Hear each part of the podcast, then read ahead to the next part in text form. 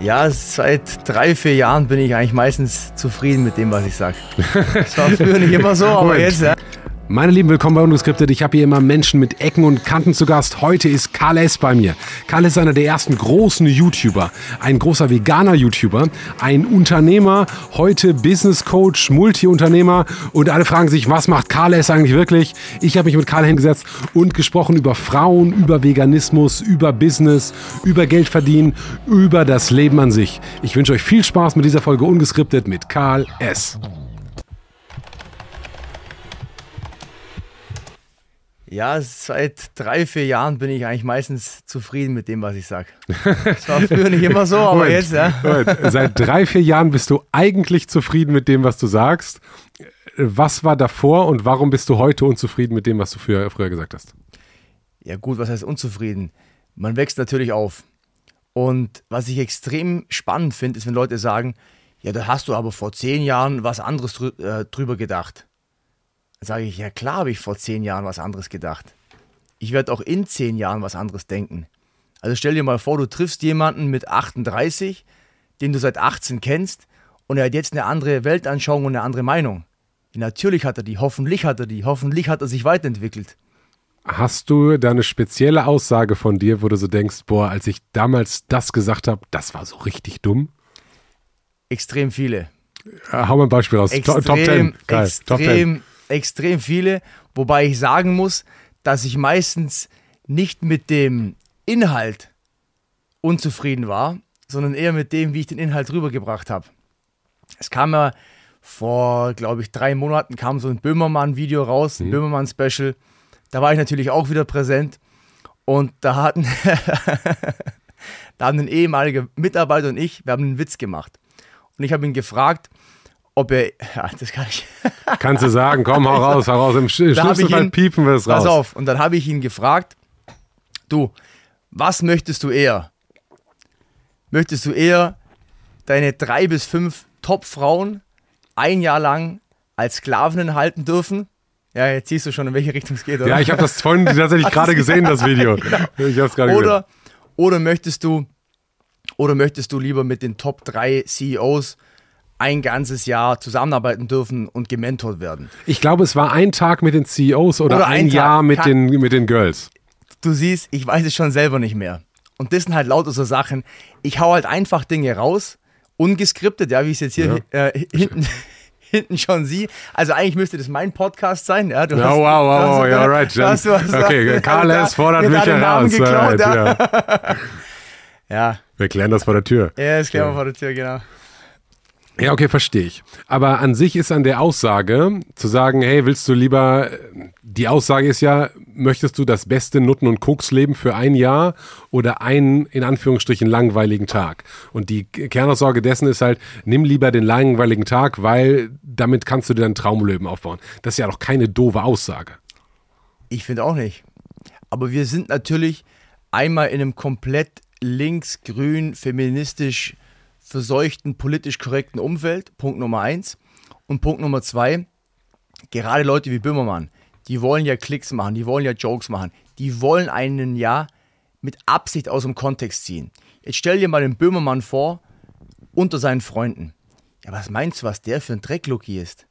Was meinst du, Keine was Ahnung. der für ein Drecklucky ist? Also wenn man ihn mal einen Tag aufnehmen würde mit seinen Kollegen, ja, dann könnte man wahrscheinlich am nächsten Tag seine Karriere beenden. Nehme ich jetzt mal an. Das weiß ich nicht. Ich bin immer äh, tatsächlich schon, ja. überrascht, wie sehr Menschen, die, also es gibt aus meiner Sicht so zwei Typen von Menschen, die gendern zum Beispiel. Ne? Einmal die vor der Kamera gendern und dann gibt's halt die, die hinter der Kamera, so in ihrem nativen, du wächst die morgens auf und dann fangen die an zu gendern. So. Und Ich so, das ist irgendwie, ich verstehe beide nicht so richtig, aber dieser, ich möchte gerne, also ich weiß nicht, inwiefern bestimmte, wenn du ja sagst linksgrün, ich weiß nicht, ob du linksgrün versifft gesagt hast oder linksgrün Verseucht habe ich, glaube ich. verseucht, okay. okay. Verseucht, ja. Verseucht. Ähm, da gibt's ja aus meiner Sicht so die Scheinleute, die das nach außen tragen, aber das nicht wirklich sind. Und dann gibt's die Leute, jede Zelle des Körpers glaubt, dass es absolut richtig ist. Und zu welcher Kategorie jetzt äh, der Werte Böhmermann gehört, keine Ahnung. Weißt du, was ich lustig finde? Ich habe erst vor so einem halben Jahr gecheckt, dass die Leute, die übers Gendern reden, Geschlecht und Gender als zwei unterschiedliche Themen sehen und dass viele gar nicht bestreiten, dass es nur zwei Geschlechter gibt. Also männlich und weiblich. Das bestreiten die anscheinend gar nicht. Okay. Ich dachte, die bestreiten sogar das. Aber Gender ist anscheinend, wie man sich selber identifiziert und wie man sich fühlt. Das heißt, ich kann vom Geschlecht her ein Mann sein, aber ich kann mich jetzt heute fühlen wie eine Frau. Und ganz ehrlich, dieses Gendern, das kann ich mir schon irgendwo vorstellen, dass es bei Leuten so ist. Also ich will jetzt nicht einem sagen, pass auf, du bist jetzt ein Mann, aber du fühlst dich jetzt äh, vielleicht wie eine Frau oder du fühlst dich jetzt vielleicht heute wie ein, wie, ein, wie ein Pfirsich oder du fühlst dich wie ein Hund. Ich habe auch schon Leute gesehen, die haben LSD genommen, dann haben die sich wirklich aufgeführt wie ein Hund. Dann waren die wahrscheinlich in dem Augenblick Gender-Hund. Also jetzt verstehe ich auch das Thema so langsam ein bisschen mehr. Es interessiert mich halt einfach nicht genug, um mich damit sehr stark auseinandersetzen zu wollen. Aber es ist schon mal für mich ein Fortschritt gewesen, dass ich verstanden habe, okay, viele von diesen Gender-Leuten, die streiten das Thema zwei Geschlechter nicht ab. Sondern also, wenn du sagst Geschlecht, meinst du biologisches Geschlecht. Biologisches wenn du Geschlecht, Gender genau. sagst, dann meinst du quasi das gefühlte Geschlecht. Ich weiß wie auch nicht, man sich identifiziert, genau. Mhm. Ja. Aber, da ist ja die, ich glaube, viele Menschen in dieser Gender-Debatte äh, sagen ja, ey, du kannst dich als kannst dich als Bauklotz fühlen, ist doch völlig okay, solange ich nicht sagen muss, dass du ein Bauklotz bist.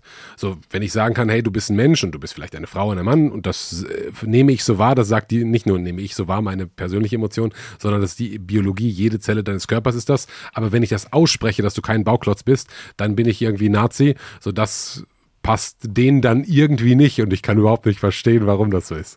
Ja, mich tangiert einfach so ein Thema zum Beispiel nicht. Genauso wenig wie mich jetzt irgendwie. Also, ich habe einfach nichts mit Heroinsüchtigen zu tun. Habe ich einfach nicht. Ich bin einfach Unternehmer. Ich verkehre in ganz anderen Kreisen. Ich habe mit den Leuten nichts zu tun. So, genauso wenig habe ich in meinem privaten Leben jemals irgendwas zu tun gehabt mit Leuten, die sich mit diesem Gender-Thema befasst haben. Und ich hatte noch nie in meinem ganzen Leben die Situation, dass mich jemand gefragt hat, dass ich ihn nach einem bestimmten Pronomen nenne. Und wir reden halt in Deutschland über extrem viele abstrakten Themen, über Luxusprobleme. Einmal, weil wir von den eigentlichen Problemen ablenken wollen und weil wir es uns eben leisten können. Wir haben eine extrem starke Industrie, Sozialsystem, dann gibt es noch Arbeitslosengeld, bla bla bla. Und dann haben einfach viele Menschen, auch zum Beispiel reiche Eltern, haben was geerbt, haben gar keinen wirklichen Auftrag und wollen sich in irgendwas reinsteigern. Die wollen sich in irgendeiner Thematik ausleben. Und dann suchen die da eben was und das ist nicht mein Style. Also alle Leute, die mit denen ich verkehre, wir sind ambitioniert, wir wollen im Business was reißen, wir sind alle self-made und wir haben halt für solche Themen einfach keinen Platz. Ist jetzt auch nichts gegen diese Leute oder gegen diese Themen, nur in meinem Kreis verkehren die einfach nicht. Genauso wenig wie, jetzt, wie ich jetzt in meinem Kreis Balletttänzerinnen habe, beispielsweise. Habe ich halt einfach nicht. Jetzt könnte man aber sagen, okay, solche Menschen sind nicht in deinem Kreis, weil du die nicht lässt, weil du so ein diskriminierendes Wesen, ein diskriminierender weißer Cis-Mann tatsächlich bist. Das hat mit, das hat mit reinlassen nichts zu tun. Die kommen da einfach gar nicht rein. Von sich aus. Die kommen einfach von sich aus dort nicht rein. Warum kommen die nicht rein? Weil wir unterschiedliche Interessen haben. Was habt ihr für Interessen? Also ich zum Beispiel habe primäre Interessen im Bereich Wirtschaft, im Bereich Politik. Das sind so zwei Hauptinteressen Wirtschaft und mir. Politik. Zwei Okay. Hauptinteressen von mir. Ich habe gerade vorhin, als du angekommen äh, bist, gesagt, dass es je nachdem, also wenn man dich eingibt bei Google, YouTube und je nachdem, was für eine Zeit man springt, kriegt man unterschiedliche Menschen zugespielt sozusagen. Und durchzuarbeiten, wer du bist anhand deines Online-Profils, ist halt, dauert fast Jahre, weil du quasi dein Leben mehr oder weniger online verbracht hast. Dann hast du gesagt, du hast wie viel, äh, 2000 Videos offline genommen? Locker, ja. 2000 Video lo locker offline genommen. Ja. Und jetzt kommst du mit Politik. Ich habe echt viel gegoogelt. Jetzt Politik habe ich auch nicht gefunden. Ich habe Fitness gefunden, ich habe vegan gefunden, ich habe ja, Strukturvertrieb, Vertrieb, Business, das alles. Aber das, wo kommt das Politische, das Politische jetzt rein? Also ich habe zum Beispiel letztes Jahr schon von jeder Partei eine Wahlprogrammanalyse hochgeladen. Habe mir einfach mal das Wahlprogramm angeschaut und gesagt, bei dem Punkt gehe ich mit, den Punkt finde ich aus dem und dem Grund nicht gut, das würde ich ändern. Also gibt schon einige Videos. Karl S., Linke, AfD, Es gibt Grüne, bestimmt CDU, Videos. Es gibt, Videos alles, von ja. dir zu allem. Wahrscheinlich, wenn ich mir, mich dafür interessieren würde, wie man, keine Ahnung, Steuerpolitik, alles mögliche. wie, wie man Pferde dressiert, würde ich, wenn ich Das Karl ich S. Pferdedressur mache, da gibt es auch ein Video dazu wahrscheinlich. ne? Ja, aber du bist damals so mit, den, mit dem Internet quasi groß geworden. Warum hast du dein erstes Video hochgeladen? Ich habe mein erstes Video hochgeladen, weil ich Geld verdienen wollte. Also ich bin da auch ganz offen und ehrlich. Bei mir war es so, in der Kindheit gab es immer Streit wegen dem Thema Geld. Meine Eltern haben sich immer wegen Geld gestritten. Wir hatten komischerweise immer die wenigste Kohle. Wir hatten immer das hässlichste Auto. Ich habe immer so um den Block weggeparkt von der Schule und bin dann die, die letzten Meter noch gegangen oder bin sogar einfach den kompletten Weg zur Schule gefahren, wenn mir es unangenehm war, dass wir immer das älteste, hässlichste Auto hatten. Und mich hat dieses Thema, dass wir kein Geld haben, dass meine Eltern sich wegen Geld streiten, dass auch über Geld nicht gesprochen werden darf oder soll und auf der anderen Seite auch nicht wichtig ist und nicht glücklich macht, aber ständig ein Problempunkt ist, das war für mich im Kopf ein richtiges Chaos. Da habe ich gesagt, ich will dieses Geldthema, ich will dieses Geldproblem lösen. Und dann habe ich mir einfach angeschaut, was so die Möglichkeiten sind und die planbar besten normalen Wege, um in Anführungszeichen ein sechsstelliges Einkommen zu verdienen, waren dann so für mich, okay, ich werde Arzt, plastischer Chirurg oder ich werde zum Beispiel Anwalt, Steuerberater. Das waren so die Themen, okay, da kann man wahrscheinlich planbar mit dem normalen akademischen Weg das meiste Geld verdienen. Und dann war ich in der Uni und es ging mir einfach zu langsam. Und da habe ich ein Buch gelesen auf einer Fahrt nach Frankreich, wo es um das Thema Frauen abschleppen ging. Das Welches Buch? The Game von Neil Strauss. Und ich habe es dann tatsächlich angewendet. Wahrscheinlich hat es nicht wegen dem Buch funktioniert, sondern trotz dem Buch funktioniert. Auf jeden Fall kurz vor meinem 16. Geburtstag ist es dann passiert in Frankreich, ja. Hab dann sogar noch eine Trophäe meinem Cousin über den Kopf gestülpt. Gehe ich jetzt nicht äh, näher, näher drauf ein. War dann, so der, war dann so der Beweis dann für ihn. Und in diesem Buch hinten drin wurden 20 weitere Bücher empfohlen. Von Tony Robbins über Tim Ferriss, Businessbücher, alles Mögliche. Also wie du im Endeffekt dein Leben verbesserst, weil Moment, da gab es damals schon Tim Ferriss, wenn ich jetzt ja überlege. klar, ja logisch. Da wurde im Buch von Neil Strauss hinten drin wurde das Buch von Tim Ferriss empfohlen. Die vier Stunden, warum ist ja, das gewesen? genau. Die, The okay. Four Hour Work Week. Ich habe es auf Englisch gelesen. Hm? Mm. Und zwar deswegen, weil in dem Buch werden ja zwei Theorien vorgestellt. Entweder du lernst Tricks und Taktiken, um Frauen rumzukriegen, zu manipulieren, Mhm. oder du wirst zu so einem interessanten, attraktiven Mensch, dass du die automatisch in dein Leben ziehst. Das waren so die zwei Wege. Und dann dachte ich, okay, kurzfristig kann ich jetzt nur mal den ersten Weg nehmen, weil ich habe einfach jetzt keine Zeit. Ich habe noch acht Stunden auf dem Bus. Aber langfristig möchte ich diesen zweiten Weg gehen. Und da habe ich mir diese Bücher gekauft und in diesem Tim Ferriss Buch war dann alles von A bis Z zum Thema Business drin, aber ich konnte es noch nicht anwenden, weil ich keine IT-Skills hatte im Bereich Online-Marketing. Ich habe einfach nicht Fuß fassen können. Und da habe ich ein paar Jahre anderweitig Geld verdient und dann während dem Studium habe ich gesagt, okay, ich muss das jetzt machen. Ich muss dieses Online-Business aufbauen. Ich muss unbedingt mir eine Nische aussuchen. Das Einzige, was ich kann, was mir Spaß macht, ist Fitness und Ernährung. Daraus kann ich Inhalte bauen, daraus kann ich Produkte bauen. Damit kann ich Kohle verdienen. Also es war für mich ganz klar ein Business Move. Ich will Geld verdienen und natürlich auch klar Menschen dabei helfen abzunehmen, Muskeln aufzubauen, gesünder zu werden. Aber ich war nicht am Anfang im barmherziger Samariter-Modus, so ich will allen einfach nur helfen, sondern ich will mir jetzt hier ganz strukturiert ein Business aufbauen. Du wolltest dir einen ganz strukturierten Business aufbauen. Wenn ich jetzt überlege, dann erst, war dein erstes Video das, was jetzt heute noch auf deinem YouTube-Kanal das erste Video ist, oder gab es noch Videos davor, die du rausgenommen hast? Nein, also ich habe meine ersten 50 Videos, die ich aufgenommen habe, gelöscht, Okay. weil ich früher ein starker Stotterer auch war. Die habe ich dann alle gelöscht.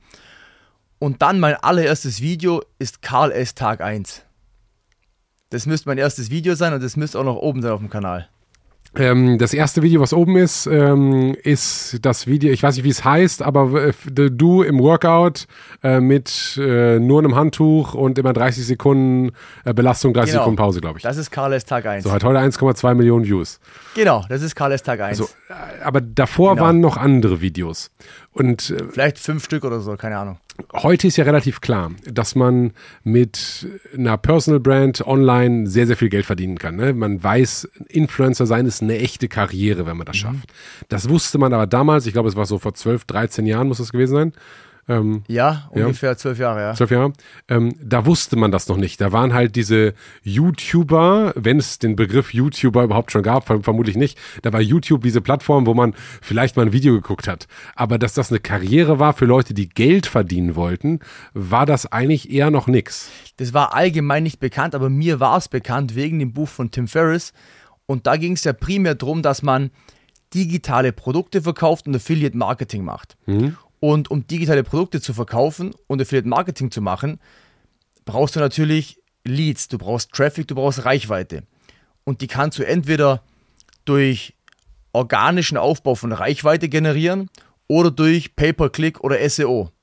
Dann haben wir eben nach und nach gesagt, okay, wir machen jetzt einen Aufbau von Social Media, wir machen SEO-Artikel. Wenn du sagst wir, wer ist da wir? Ja, jetzt kommt's. Und zwar, ich habe das damals mit einem Geschäftspartner gemacht, dessen Namen ich jetzt nicht Du, nennen du, werde. du, ja. du sagst, du grinst in dem Moment, wo du sagst, mit einem Geschäftspartner gemacht. Genau. Und mit einem weiteren Berater. Und zwar, das waren zwei Jungs, die haben davor die Firma Glossybox aufgebaut. Die wurde dann auch, glaube ich, später mal für 50 Millionen verkauft oder irgendwie sowas. Und ich habe den beiden 8000 Euro bezahlt, um mich social media technisch zu beraten.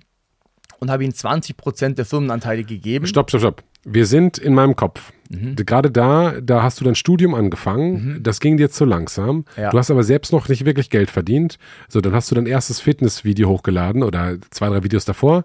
Und dann zahlst du auf einmal jemand 8000 Euro für Business Coaching. ich habe schon Geld verdient. Also es war bei mir so, ich habe ganz früher schon angefangen natürlich mit den ganz üblichen, üblichen Dingen wie Zeitung austragen, danach halt dann im Straßenbau, dann Yu-Gi-Oh! Karten, Pokémon-Karten gekauft, verkauft, also Handel. Und deswegen bin ich auch immer so schockiert, wenn ich junge Leute treffe. Ich treffe Leute, die sind 18, die haben keine 3000 Euro auf dem Konto. Ich treffe Leute, die sind 23, haben keine 10.000 Euro auf dem Konto. Ich treffe Leute, die sind 30, haben die, die, die Leute haben kein Geld mehr. Es war bei uns früher ganz normal auf dem Dorf, auf dem Land. Da hast du beim Bauern geholfen, da hast du mal äh, beim Umbau geholfen, da beim Umzug. Du hattest immer einen Job, Wochenende, Ferienjobs bei der ZF Zahnradfabrik in Friedrichshafen, in sechs Wochen 5000 Euro verdient.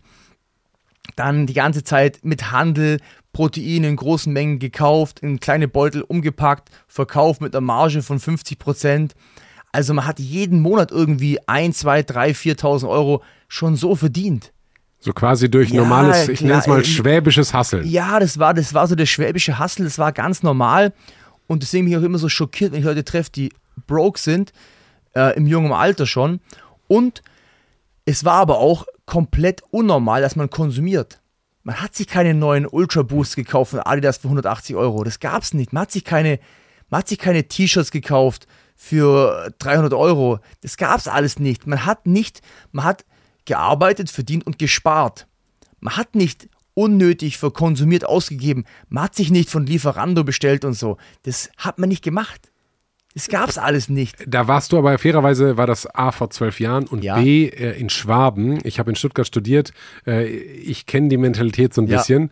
Äh, Das ist einfach, wenn du da mit einer Rolex aufschlagen würdest als 22-Jähriger oder als 20-Jähriger, mit dir wird wahrscheinlich kein Mensch mehr sprechen, weil das so eine Verschwendung ist, sondern man guckt eher, ähm, äh, hat der seine Bro sein, sein Butterbrot komplett aufgegessen, weil die, die Knifte lassen wir nicht liegen, weil das sind immer 20 Pfennig oder 20 Cent, ähm, die man da sparen kann. Von daher kommst du natürlich aus einer extremen Spar, aber gleichzeitig auch Hasselkultur. Man sagt im Schwabenländer, glaube ich, so, schaffe, schaffe, Häusle bauen. Genau, ja. So, das heißt, der, der normale Weg eines Schwabens ist Arbeit, Arbeit, Arbeit und dann baust du irgendwann ein Haus davon, aber nicht bling bling. Und das ist der eine Faktor. Der zweite Faktor ist, es gab damals natürlich noch keinen TikTok, noch kein, guck mal, hier ist meine Rolex und äh, sozusagen, das, du musstest damals nicht unbedingt mithalten mhm. mit Leuten, ja. die Ferraris und Rolexes hatten, sondern nur mit deinem Nachbarn, der halt, keine Ahnung, das coolere Fahrrad hatte. Vielleicht. Wenn überhaupt, ja. Oder die coolere, das coolere Auto, was aber kein Ferrari war. Ja. Vermutlich. Ja. Und deswegen nervt es mich auch immer so, wenn ich junge Leute treffe, die komplett pleite sind. Also das nervt mich schon richtig. Ja, aber wenn du jetzt zum Beispiel aus Berlin kommst, wo die Kultur ein bisschen anders ist, da ist die Kultur Party. Wir machen Party. Mhm. Und dann, wenn du halt Party machst als 19-Jähriger, dann ist natürlich A, kostet das Geld und B, ist auch ein cooles T-Shirt, da gibt es coole Marken. Also die, die, die spenden schon ordentlich. Das ist eine ganz andere Kultur als im schwäbischen Dorf, ne? Bei uns hat man in der Bar oder im Club fast nie getrunken. Es gab immer das Vorsaufen. Hm? So. Es gab ein paar Oettinger Bier zum Vorsaufen. Ja, jeder 5 Euro höchstens oder 5 Mark oder was auch immer. Und dann hat man sich höchstens einen Drink gekauft im Club in der Bar und den immer wieder auf dem Klo mit Wasser nachgefüllt, dass es so aussieht, als ob man was zum Trinken hat. das war's. So war das damals, ja, ja. Kann, ich, kann ich nachvollziehen. Ja. Wobei dann die Frage ist, füllt man das auf oder füllt man das nicht auf? Wo ist dann, was, ist, was sind die richtigen Werte? Mhm. Okay, damals warst du quasi broke würde man heute neudeutsch sagen. Also du hattest kein Geld, ähm, dann hast du, also als, als 16-Jähriger, dann hast du angefangen, durch Gelegenheitsjobs ein bisschen Hasseln hier, ein bisschen Protein verkauft, mhm. ähm, so dein, deine ersten 2, 3, 4, 5, 6.000 Euro aufzubauen, die aber nicht zu verkonsumieren, sondern die vermutlich zu reinvestieren oder einfach zu sparen. Und dann kamen die zwei Jungs und haben gesagt, hier Karl, gib uns mal 8K und dann erklären wir dir mal, wie das Business so richtig läuft. Genau, also mein Geschäftspartner und ich, wir haben dann den Jungs 8000 Euro bezahlt, die sich auch hundertfach ausbezahlt haben und insgesamt nochmal circa 10.000 Euro investiert für halt Kamera und Laptop und dann mussten wir ja im Gym noch zahlen für Drehgenehmigung und alles Mögliche. Also das ganze Startup würde ich jetzt mal sagen, waren so 20.000 Euro. Aber Moment, Moment. Ihr habt im Gym für eine Drehgenehmigung bezahlt? Mhm. Das, weil es war, schau her, Heute ist es ganz normal. Du gehst in den Gym, du machst die Kamera an, du filmst. Das war früher nicht erlaubt. Das mhm. war eine andere Zeit. Du, da hat keiner im Gym gefilmt. Da hat keiner im Bus gefilmt. Da hat keiner im Flugzeug gefilmt. Das war nicht normal. Du hast eine Drehgenehmigung ge da wirklich gebraucht. Das war alles eine komplett andere Zeit. Okay. Das war eine andere Zeit. Du musst da auch zum Beispiel nach Öffnungszeiten hingehen weil ja auch natürlich die anderen Leute nicht gefilmt werden wollten zum Beispiel. Oder der Studioinhaber wollte nicht, dass man filmt und dann andere Leute dann auf der Kamera drauf sind. Das wollte man halt einfach nicht. Ja, heute, wenn du, wenn du mit deiner Kamera ins, ins Gym gehst, dann äh, fliegen die Türen auf und sagen, der Karl ist da, der Karl ist da endlich, ne? Zum Beispiel, ja. Ähm, da brauchst du keine Drehgenehmigung, geschweige denn dafür bezahlen. Ja, gut, früher, ich habe jetzt schon seit fünf Jahren kein Fitnessvideo mehr gemacht. Oder seit sechs Jahren. Lange Zeit. Da hat sich viel, ja. viel getan. Alright, das heißt, du hast damals schon das Fitness-Ding war für dich ein Weg, um Reichweite aufzubauen. Das heißt, du wolltest Reichweite, um am Ende des Tages irgendwie zu closen. Über einen Affiliate-Deal, über eine eigene Brand oder über ein Lead, den man irgendwo anders nochmal reinverkauft. Das war von Anfang an das Ziel. Also ich hatte schon von Anfang an den kompletten Plan, okay, ich will also zuerst eine Reichweite aufbauen, dann will ich erstmal fremde Produkte vermarkten, Proteinpulver, Klamotten, alles Mögliche. Dann will ich meine eigenen digitalen Produkte aufbauen. Dann will ich Klamotten, Supplements, vielleicht sogar Gyms, Restaurants. Dann will ich andere Influencer unter Vertrag nehmen, das Ganze für die machen. Und dann will ich so ins Management, Unternehmensberatungsbusiness rein. Das war dann so mein, meine Roadmap schon sehr früh. Und du hast vorhin gesagt, dass Geld so in der Kindheit ein ganz wichtiger Faktor war, weil es ein Problem war und deswegen prägend. Jetzt, wenn du sagst, du möchtest oder wolltest damals ähm, ins Management und quasi Multi-Unternehmer sein, mhm. dann ist ja die Frage, wie viel Geld braucht man denn, um das Geldproblem aus der Jugend des KLS zu lösen? Also ich sag mal so, 99% der Probleme entstehen wegen Geld, und 99% der Probleme lassen sich mit Geld lösen, in meiner Erfahrung. Und zwar nicht nur auf mich bezogen, auf fast jeden bezogen, auf die ganze Welt bezogen. Ich wiederhole es nochmal, weil ich, weil ich da einfach, weil ich da einfach so, so eine große Misskommunikation, ein Mythos oder ein Problem bei uns in der Gesellschaft sehe. Nochmal, 99% der Probleme, die es gibt auf dieser Welt, sind wegen Geld oder Geldmangel und 99% der Probleme könnten sich lösen lassen durch Geld. So. Das würde bedeuten. 99% Und wenn du deine Probleme gelöst hast, dann kannst du ja einen Schritt weiter gehen, weil die Leute um dich rum, die haben wieder Probleme. Und die Leute um die rum haben wieder Probleme. Und dann hat die Umwelt Probleme. Dann haben die Tiere Probleme. Dann gibt es die Probleme. Und alle Probleme sind fast alle wegen Geld und lassen sich fast alle mit Geld lösen. Wenn 99 Prozent aller Probleme ähm, durch Geld zu lösen wären, dann würde das ja bedeuten, dass Leute, die ganz viel Geld haben, sprich reich sind, quasi keine Probleme haben, weil 99 Prozent der Probleme fallen bei denen gar nicht an, weil die genug Geld haben, um die zu lösen. Das scheint mir nicht so. Nein, die bauen sich immer neue Probleme. Das heißt, wenn die jetzt in ihrem Radius bleiben würden, dann würden sie die Probleme lösen. Mhm. 99 Prozent davon. Aber die gehen dann immer einen Schritt weiter raus und einen Schritt weiter nach oben. Und dann kommen neue Probleme. Und neue Probleme und neue Probleme und neue Probleme. Die das sie heißt, dann wieder durch Geld lösen. Ganz genau. Die schaffen sich im Endeffekt wieder neue Probleme und neue Lösungen. Es geht immer weiter ich verstehe, dass gerade wenn man das unternehmerische Spiel spielt, wenn du sagst, so, pass auf, äh, ich verkaufe jetzt Produkt X und jetzt, äh, keine Ahnung, mache eine Million Umsatz. Die Probleme bei einem äh, Million, Umsatz sind zu lösen, dann machst du irgendwann 10 Millionen Umsatz, dann hast du andere Probleme, die sind halt einfach Faktor 10 oder Faktor 100 größer. Aber wenn wir jetzt so ins normale Leben gucken, ne, jeder hätte, nicht jeder, aber so Liebesbeziehungen und Freundschaften großes Element von menschlichem Glück. Mhm. Gesundheit, großes ähm, Element von menschlichem mhm. Glück, beziehungsweise Abwesenheit von Krankheit. Mhm. So. Dann gibt es quasi, ja, ich sag mal, Geld als zusätzlichen Faktor, oder anders. Meine These wäre, dass Geld ein zusätzlicher Faktor ist. Das heißt, Geld kauft dir keine Freunde, Geld kauft dir keine gute Beziehung und Geld kauft dir nur bedingt Gesundheit. Geldprobleme bringen deiner Beziehung Probleme, über 50% der Scheidungen sind wegen Geldproblemen. Und Geldprobleme bringen dir gesundheitliche Probleme durch schlechtere Qualität an Essen, durch schlechtere Qualität an Kleidung, durch schlechtere Qualität an medizinischer Versorgung, durch schlechtere Qualität in all diesen Bereichen, Stress, alles Mögliche. Das heißt also, man kann sich das anschauen, die Statistiken. Reichere Menschen im Schnitt haben eine viel bessere Gesundheit, reichere Menschen haben eine geringere Scheidungsquote. Das sind alles diese Punkte. Das heißt, wir wollen das immer alles trennen. Wir sagen immer, okay, hier gibt es ja Gesundheit und hier gibt es jetzt Geld und hier gibt es jetzt ähm, Beziehungen und hier gibt es dies und das. Das Problem ist, es greift alles massiv ineinander und Geld ist der Dreh- und Angelpunkt von fast allem. Und Geld könnte auch in. Geh doch mal in arme Länder. Wir, wir, schau ja, wenn jetzt ich vollgefressen bin nach der Pizzeria, dann ist mir Essen nicht wichtig. Wenn ich Geld immer schon gehabt habe, ich kenne so viele in München diesen Erben, sagen, Karl, Geld ist doch nicht so wichtig. Sage ich, weil du immer schon Geld hattest. Weil du immer schon Geld hattest.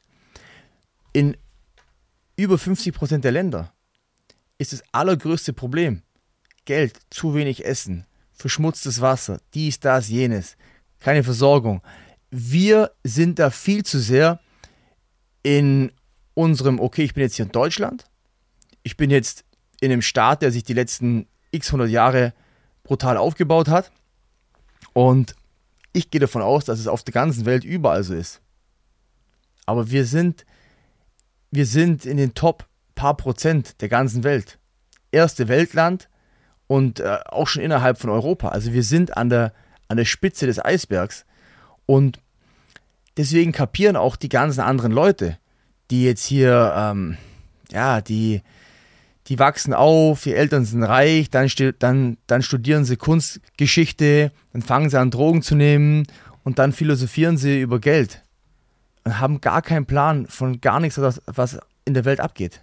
Also ich bin, bin bei dir, bei dem Geld ist wesentlich wichtiger, als wir gemeinhin glauben. Also Geld macht nicht glücklich. Ich glaube auch, dass es nicht glücklich macht, aber es, also ähm, ich sage immer, money's not gonna solve all your problems, but it's gonna solve your money problems. Und Geldprobleme sind totale Scheiße. Wenn du zum Geldautomaten gehst und die Karte funktioniert nicht, ist einfach totale Scheiße. Das ist ein Riesenproblem, will man nicht haben. So, die Frage ist aber, wenn das Problem gelöst ist, sozusagen, wenn du quasi, ähm, du hast ein Schiff und unten kommt Wasser rein, sag ich mal, das ist ein Geldproblem. Jetzt stopfst du diese Löcher, ähm, dann ist das gut, dann fährt das besser. Aber wenn du oben die Fenster im Schiff auch noch stopfst, ja, dann kommt theoretisch kein Wasser rein, aber du hast quasi zu viel gestopft und hast keine Aussicht mehr. Die Frage ist also, wenn du mir folgen kannst in diesem Bild, ähm, wann hat man so viel Geld oder wann hättest du für dich genug Geld, dass du sagst, pass auf, ich fokussiere mich auf die anderen Themen im Leben, nämlich ich sag mal auf die Soft, Liebe, Freundschaft, Selbsterfüllungsthemen und Geld ist mir dann einfach nicht mehr so wichtig, weil ich die Geldprobleme gelöst habe. Zwei Punkte hierzu, die ich auch beide ausführen werde. Also Geld ist ja im Regelfall das Abfallprodukt von Mehrwert den man geschaffen hat. Das heißt, das würde jetzt im Endeffekt heißen, wann hast jetzt du genug Mehrwert geschaffen? Also wann hörst du auf, anderen Menschen zu helfen? Jetzt hast du so und so vielen Menschen geholfen, jetzt hörst du auf. Können wir, können wir gleich diskutieren. Mhm. Der zweite Punkt ist der, dass ähm, ich sage, fast alle Problems sind eben in der Ableitung Money Problems. Also wie ein kleines Kind. Warum, warum, warum, warum? Und wenn du jetzt bei einem Problem schaust, woher kommt es, woher kommt es, woher kommt es, dann kommst du irgendwann, ah, okay, Problem Geld. Und fast alle Probleme werden in der Ableitung dann ein Geldproblem. Wenn man an die Wurzel des Problems geht, werden fast alle Probleme zu Geldproblemen. Die kommen daher, fast alle. Ja, starke These, starke These. Ich würde anders. Ich glaube, dass es für den Menschen das Schwierigste ist, seine eigenen Probleme zu sehen. So, mhm. Und wenn du deine wenn du quasi dich selbst klar im Spiegel sehen kannst, sagst, pass auf, ich bin ein bisschen zu fett, bin vielleicht ein bisschen groß, klein, keine Ahnung. Und ja, gestern wollte ich eigentlich das machen, habe das nicht gemacht. Das richtig wäre gewesen, das zu machen. Ich bin halt ein bisschen faul, dies, das. Mhm. So, wenn du das ehrlich sehen kannst, ohne dass du denkst, na, ich war gestern nicht trainieren, weil das ging nicht, weil noch keine Ahnung meine, so, sondern ich bin für mich verantwortlich. So, ich habe die Kraft, mich selbst zu sehen. Dann sich selbst zu sehen, ist sehr, sehr anstrengend. Wenn du jetzt aber Geld hast, zum Beispiel, dann es hilft Geld sehr stark dabei, sich den eigenen Schwächen nicht bewusst zu sein. Nehmen wir jetzt mal an, du bist ein bisschen fett. Bist du jetzt auf deinem, offensichtlich meine ich nicht dich, sondern ich meine mhm. eine hypothetische Person. Mhm. So, du bist ein bisschen fett, bist halt äußerlich unattraktiv, hast aber Geld. So, und Leute wissen, dass du Geld hast, weil das Uhren, Klamotten und ein Ferrari und vielleicht zwei oder drei. Mhm. So, und dann gehst du irgendwo hin, dann finden dich Frauen geil. Und du glaubst, dass die dich geil finden, weil du halt ein geiler Typ bist. So, aber in Reality finden die dein Geld geil. Hättest du das Geld aber nicht, würdest du denken, hey, keine Frau findet mich geil, ich muss was tun. Scheiße, okay, ich bin irgendwie faul, ich muss mal ins Gym gehen ich sehe quasi, Geld hilft seine eigene, also es ist sehr gut, da bin ich bei dir. Geld ist ein, ein wichtiges Mittel zum Glücklichsein, aber zu viel Geld hält einen möglicherweise auch davon ab, seine eigenen Probleme zu sehen und macht dann Probleme größer. Dazu zwei Dinge, und zwar, ich glaube, dass 99 Prozent der älteren Typen, der übergewichtigeren Typen, der unattraktiven Typen, die Geld haben und so Frauen bekommen, schon wissen, dass die Frauen nicht auf sie stehen, sondern dass die halt auf den Lifestyle und auf das Geld stehen. Weil die meisten, also viele Leute, die ja zu Geld kommen, kommen durch jahrelange Arbeit dorthin und die haben auch meistens eine gewisse Intelligenz. Also wie viel Geld man hat, das korreliert schon sehr stark mit Alter und mit Intelligenz. Je älter man wird, je intelligenter man ist, im Regelfall, es korreliert schon ziemlich stark. Und die kapieren das im Regelfall schon. Also ich habe viele Kollegen, die sind älter, unattraktiver, die haben keinen guten Körper, da stimmt vieles nicht. Die haben trotzdem viele Frauen, weil sie eben den Lifestyle bieten können, aber die kapieren das selber schon. Punkt Nummer eins. Punkt Nummer zwei, okay, jetzt ist deine These, der Typ ist jetzt ein Milliardär und ist übergewichtig und bekommt jetzt deswegen Frauen, weil er eben Milliardär ist. Wenn er die Kohle nicht hätte, dann müsste er an seinem Körper arbeiten und, und abnehmen, weil er dann einen anderen Weg finden müsste, um die Frauen zu kriegen. Stimme ich dir schon zu. Ist es jetzt aber für ihn ein Problem? Problem ist jetzt ja auch wieder subjektiv. Für ihn, wenn jetzt er übergewichtig ist und das ihn in seinen Zielen nicht einschränkt, dann ist es ja für ihn kein Problem. Also wenn jetzt, wenn jetzt er für sich sagt, du pass auf, erstens mal, ich will gar nicht 100 Jahre alt werden, übergewichtig zu sein, zu fressen, ist für mich gar kein Problem, dann sterbe ich eben mit 60 und die Bräute kriege ich sowieso auch, also ist es für mich kein Problem. Das heißt, nur weil es jetzt für uns vielleicht ein Problem wäre, ich zum Beispiel, ich will auch als Milliardär in Topform sein, weil ich das für mich brauche, weil ich es für mich geil finde. Ich will gesund sein, ich will 90, 100 Jahre alt werden, ich will diesen geilen Body und ich fühle mich auch persönlich jemandem, der 100 Mal mehr Geld hat als ich, überlegener, wenn ich da stehe am Strand und seine Freundin mich anschaut. Und ich sie auch schon das ein oder andere Mal auch schon, ja, dann fühle ich mich gut, dann fühle ich mich besser. Aber ihm geht es vielleicht ganz anders. Das heißt, Problem ist ja wieder für jeden was anderes. Richtig, aber das kommt ja genau mein, äh, meine These rein, wenn ich sage, ähm, dass es sehr schwierig ist, seine wirklichen Probleme zu sehen. Weil, wenn du, nimm jetzt mal das, das Beispiel. Das ist wirklich ein Problem. Ja, wenn, wenn ich sage, nee, nee, ich bin, das ist ja diese ganze Body Positivity-Dings. Äh, nee, nee, also ich fühle mich total wohl mit 150 die lügen Kilo. sich an. So, genau, die, so. Die lügen sich an. Die lügen sich an. Du sagst, die lügen sich an, aber der Milliardär, der übergewichtige Milliardär lügt, lügt sich nicht an. Ich würde sagen, der lügt sich auch an. Und der hätte vielleicht bei 500 Mio aufhören sollen. Für ihn, für ihn wäre es besser. Das sieht man, von außen sieht man es ja einfach. Mhm. Ey, ne, wenn du 500 Mio hast und du machst immer noch, skippst dein Gym dafür, dass du halt in irgendein Geschäftsmeeting da gehst. bin ich voll bei dir. Ist, ist das dämlich? So. Und ist völlig dämlich. Da bin ich voll bei dir. Ich würde sagen, es ist dämlich. Aber für ihn ist es vielleicht anders. Das ist genauso wie, wenn, also, für mich wäre es auch als Mann dämlich, mit einem anderen Mann sexuell was zu machen. Aber für andere, aber es gibt halt Männer, die finden es geil.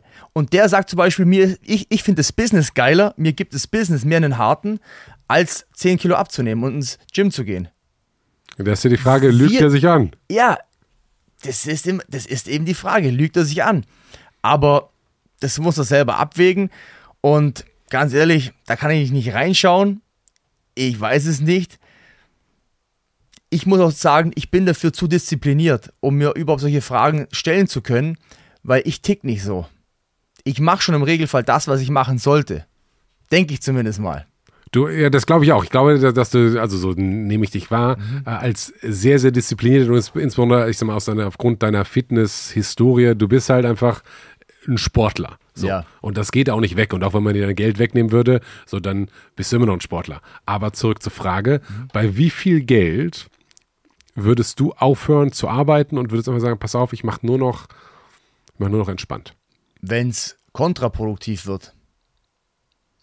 Das heißt, wenn jetzt ich zum Beispiel sage, wenn ich jetzt heute 18 Stunden gearbeitet habe, jetzt arbeite ich noch zwei Stunden, dann bekomme ich vielleicht mehr Geld, aber langfristig geht es mir auf die Gesundheit, es geht mir auf die Beziehung. Also sobald sich die Tätigkeit, die ich mache oder die ich machen müsste, um mehr Geld zu verdienen, negativ auf andere Bereiche auswirkt, würde ich es nicht mehr machen. Okay, also es gibt keine Summe, also die Frage, die so ein bisschen da einfach formuliert hintersteht, ist, Es gibt keine Summe. wie viele Ferraris braucht man zum Glücklichsein? Der hundertste Ferrari, keinen. Gar keinen. Aber der erste Mache ist ja schon geil. Der zweite ist auch noch geil. Der 47. ist vielleicht noch nett. Und das nimmt halt ab. Der hundertste sagst du, hey, habe ich den nicht schon oder habe ich den nicht? Ich weiß es gar nicht mehr. Ich glaube, ich glaub, dass keiner, der, ich glaube, dass keiner dieser Multimilliardäre, die es da draußen gibt, die letzten x Jahre wegen Geld gearbeitet hat. Glaubst du, dass Elon Musk wegen Geld arbeitet? Elon ist, glaube ich, da das, das beste Beispiel Glaubst du dafür, das das nicht. Ne? Glaubst du, also ich glaube, dass extrem viele von diesen Leuten, die würden auch an ihren Produkten, an ihren Dienstleistungen, an ihren Visionen weiterarbeiten, wenn sie dafür keinen einzigen Cent bekommen würden. Ja, bin ich bei dir. Bin ich, also bin bei, bei sehr vielen, bei sehr vielen von diesen Leuten, denke ich, ist es ein Ehrgeiz, ist es ein Spiel, ist es ein Ziel, eine Vision. Ich glaube, dass sehr viel von diesen Leuten, die sehr reich sind, nicht wegen, also ich, ich glaube, dass die schon lange nicht mehr wegen Geld arbeiten. Verstehe ich. Aber wenn wir jetzt zu dir zurückkommen, wenn du sagst, Geld war in der Kindheit mein Problem, dann du bist ja sehr zielorientiert, mhm. so als Ganzes. Da muss doch bei dir im Schlafzimmer an der Tür von innen eine Summe stehen und du sagst, Ja. pass auf, Ja. Karl, das ist das, Ja. was du hier in diesem Leben erreichst. Ja. Was steht da für eine Summe? Für mich war immer so ein Ziel, dass man im Monat 100.000 Euro netto verdient.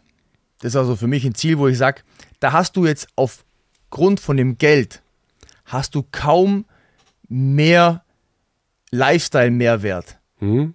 Das heißt, mit zum Beispiel einer Summe von 100.000 Euro kannst du immer die besten Flüge nehmen, die besten Hotels, das beste Essen, beste Wohnung, beste Autos, beste Klamotten. Danach bringt mehr Geld lifestyle-technisch kaum mehr. Aber zum Beispiel von 10.000 auf 20.000 ist ein Unterschied.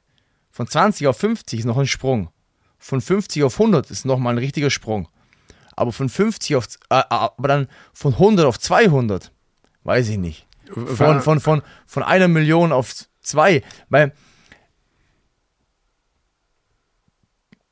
ja, wie schon gesagt, du brauchst nicht mehr den fünften Ferrari. Das bringt dir nicht mehr Lifestyle. Wenn du vielleicht ein Sammler bist, okay. Aber ich zum Beispiel, ich hätte jetzt keine Ambi, also ich würde mir keine Yacht kaufen wollen. Ich würde mir nicht nochmal XYZ Auto kaufen wollen. Ich würde mir, vielleicht wäre jetzt noch sowas wie ein Private Jet. Das wäre vielleicht, wo ich sagen würde, ja, okay, hm, okay. Wäre vielleicht cool. Ist es besser wie zu chartern? Ich weiß es nicht. Vielleicht wäre es echt mega noch zu sagen, ich hätte jetzt wirklich so einen richtig fetten Private Jet und fünf Piloten und 24-7 sind die einfach die ganze Zeit da. Das wäre vielleicht noch was, ich sage, boah, das, also das, das letzte materielle Ziel, was ich vielleicht noch hätte, wäre sowas. Aber da muss man ja wirklich schon mit der, mit der Lupe suchen, weil auch der Sprung von, von 50k auf 100k im Monat, wenn du das verkonsumieren willst, da musst du ja wirklich richtig diszipliniert konsumieren. Da kannst du nicht mal einen Tag nur Picknick machen draußen oder mal irgendwie. Ich war jetzt letztens in, ich war jetzt letztens in Monaco und ich dachte, weil, weil man es eben nicht weiß. Ich dachte zum Beispiel, das Hotel du Paris wäre da das teuerste. Kostet so 2.000, 3.000 Euro, das normale Zimmer. Nicht mal die Suite. Dann gehe ich nach Cap Ferrat und da war das normale Zimmer 4.500 Euro. Die Nacht. Da hast du nur geschlafen. Da hast du, nur, Natürlich. da hast du nur geschlafen. Genau, aber Da hast du nur geschlafen. wie viel, wenn du jetzt in ein gutes Hotel gehst, ich sag mal für 500 Euro. Du hast 500 Euro Budget versus du hast 5000 Euro Budget. Der Unterschied ist, würde ich sagen, vermutlich marginal. Ja. So. Ist auch marginal, ja. Da ist, ist relativ wenig drin. Deswegen sage ich ja, ein Hunderter reicht völlig aus. Viel mehr bringt er nicht viel mehr. So. Um, um 100k im Monat zu machen, brauchst du im Jahr äh, halt 1,2 Mio nach Steuern.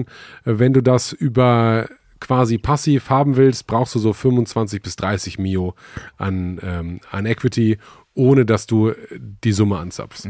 Das ist ja, das klingt einerseits viel, andererseits wenig. Ne? Wenn du halt äh, guckst, was Elon Musk für Deals macht, sind halt 25 Mio, ist halt äh, Kindergeburtstag. Genau. Andererseits, was verdient der Durchschnittsdeutsche, ist das unsagbar viel Geld.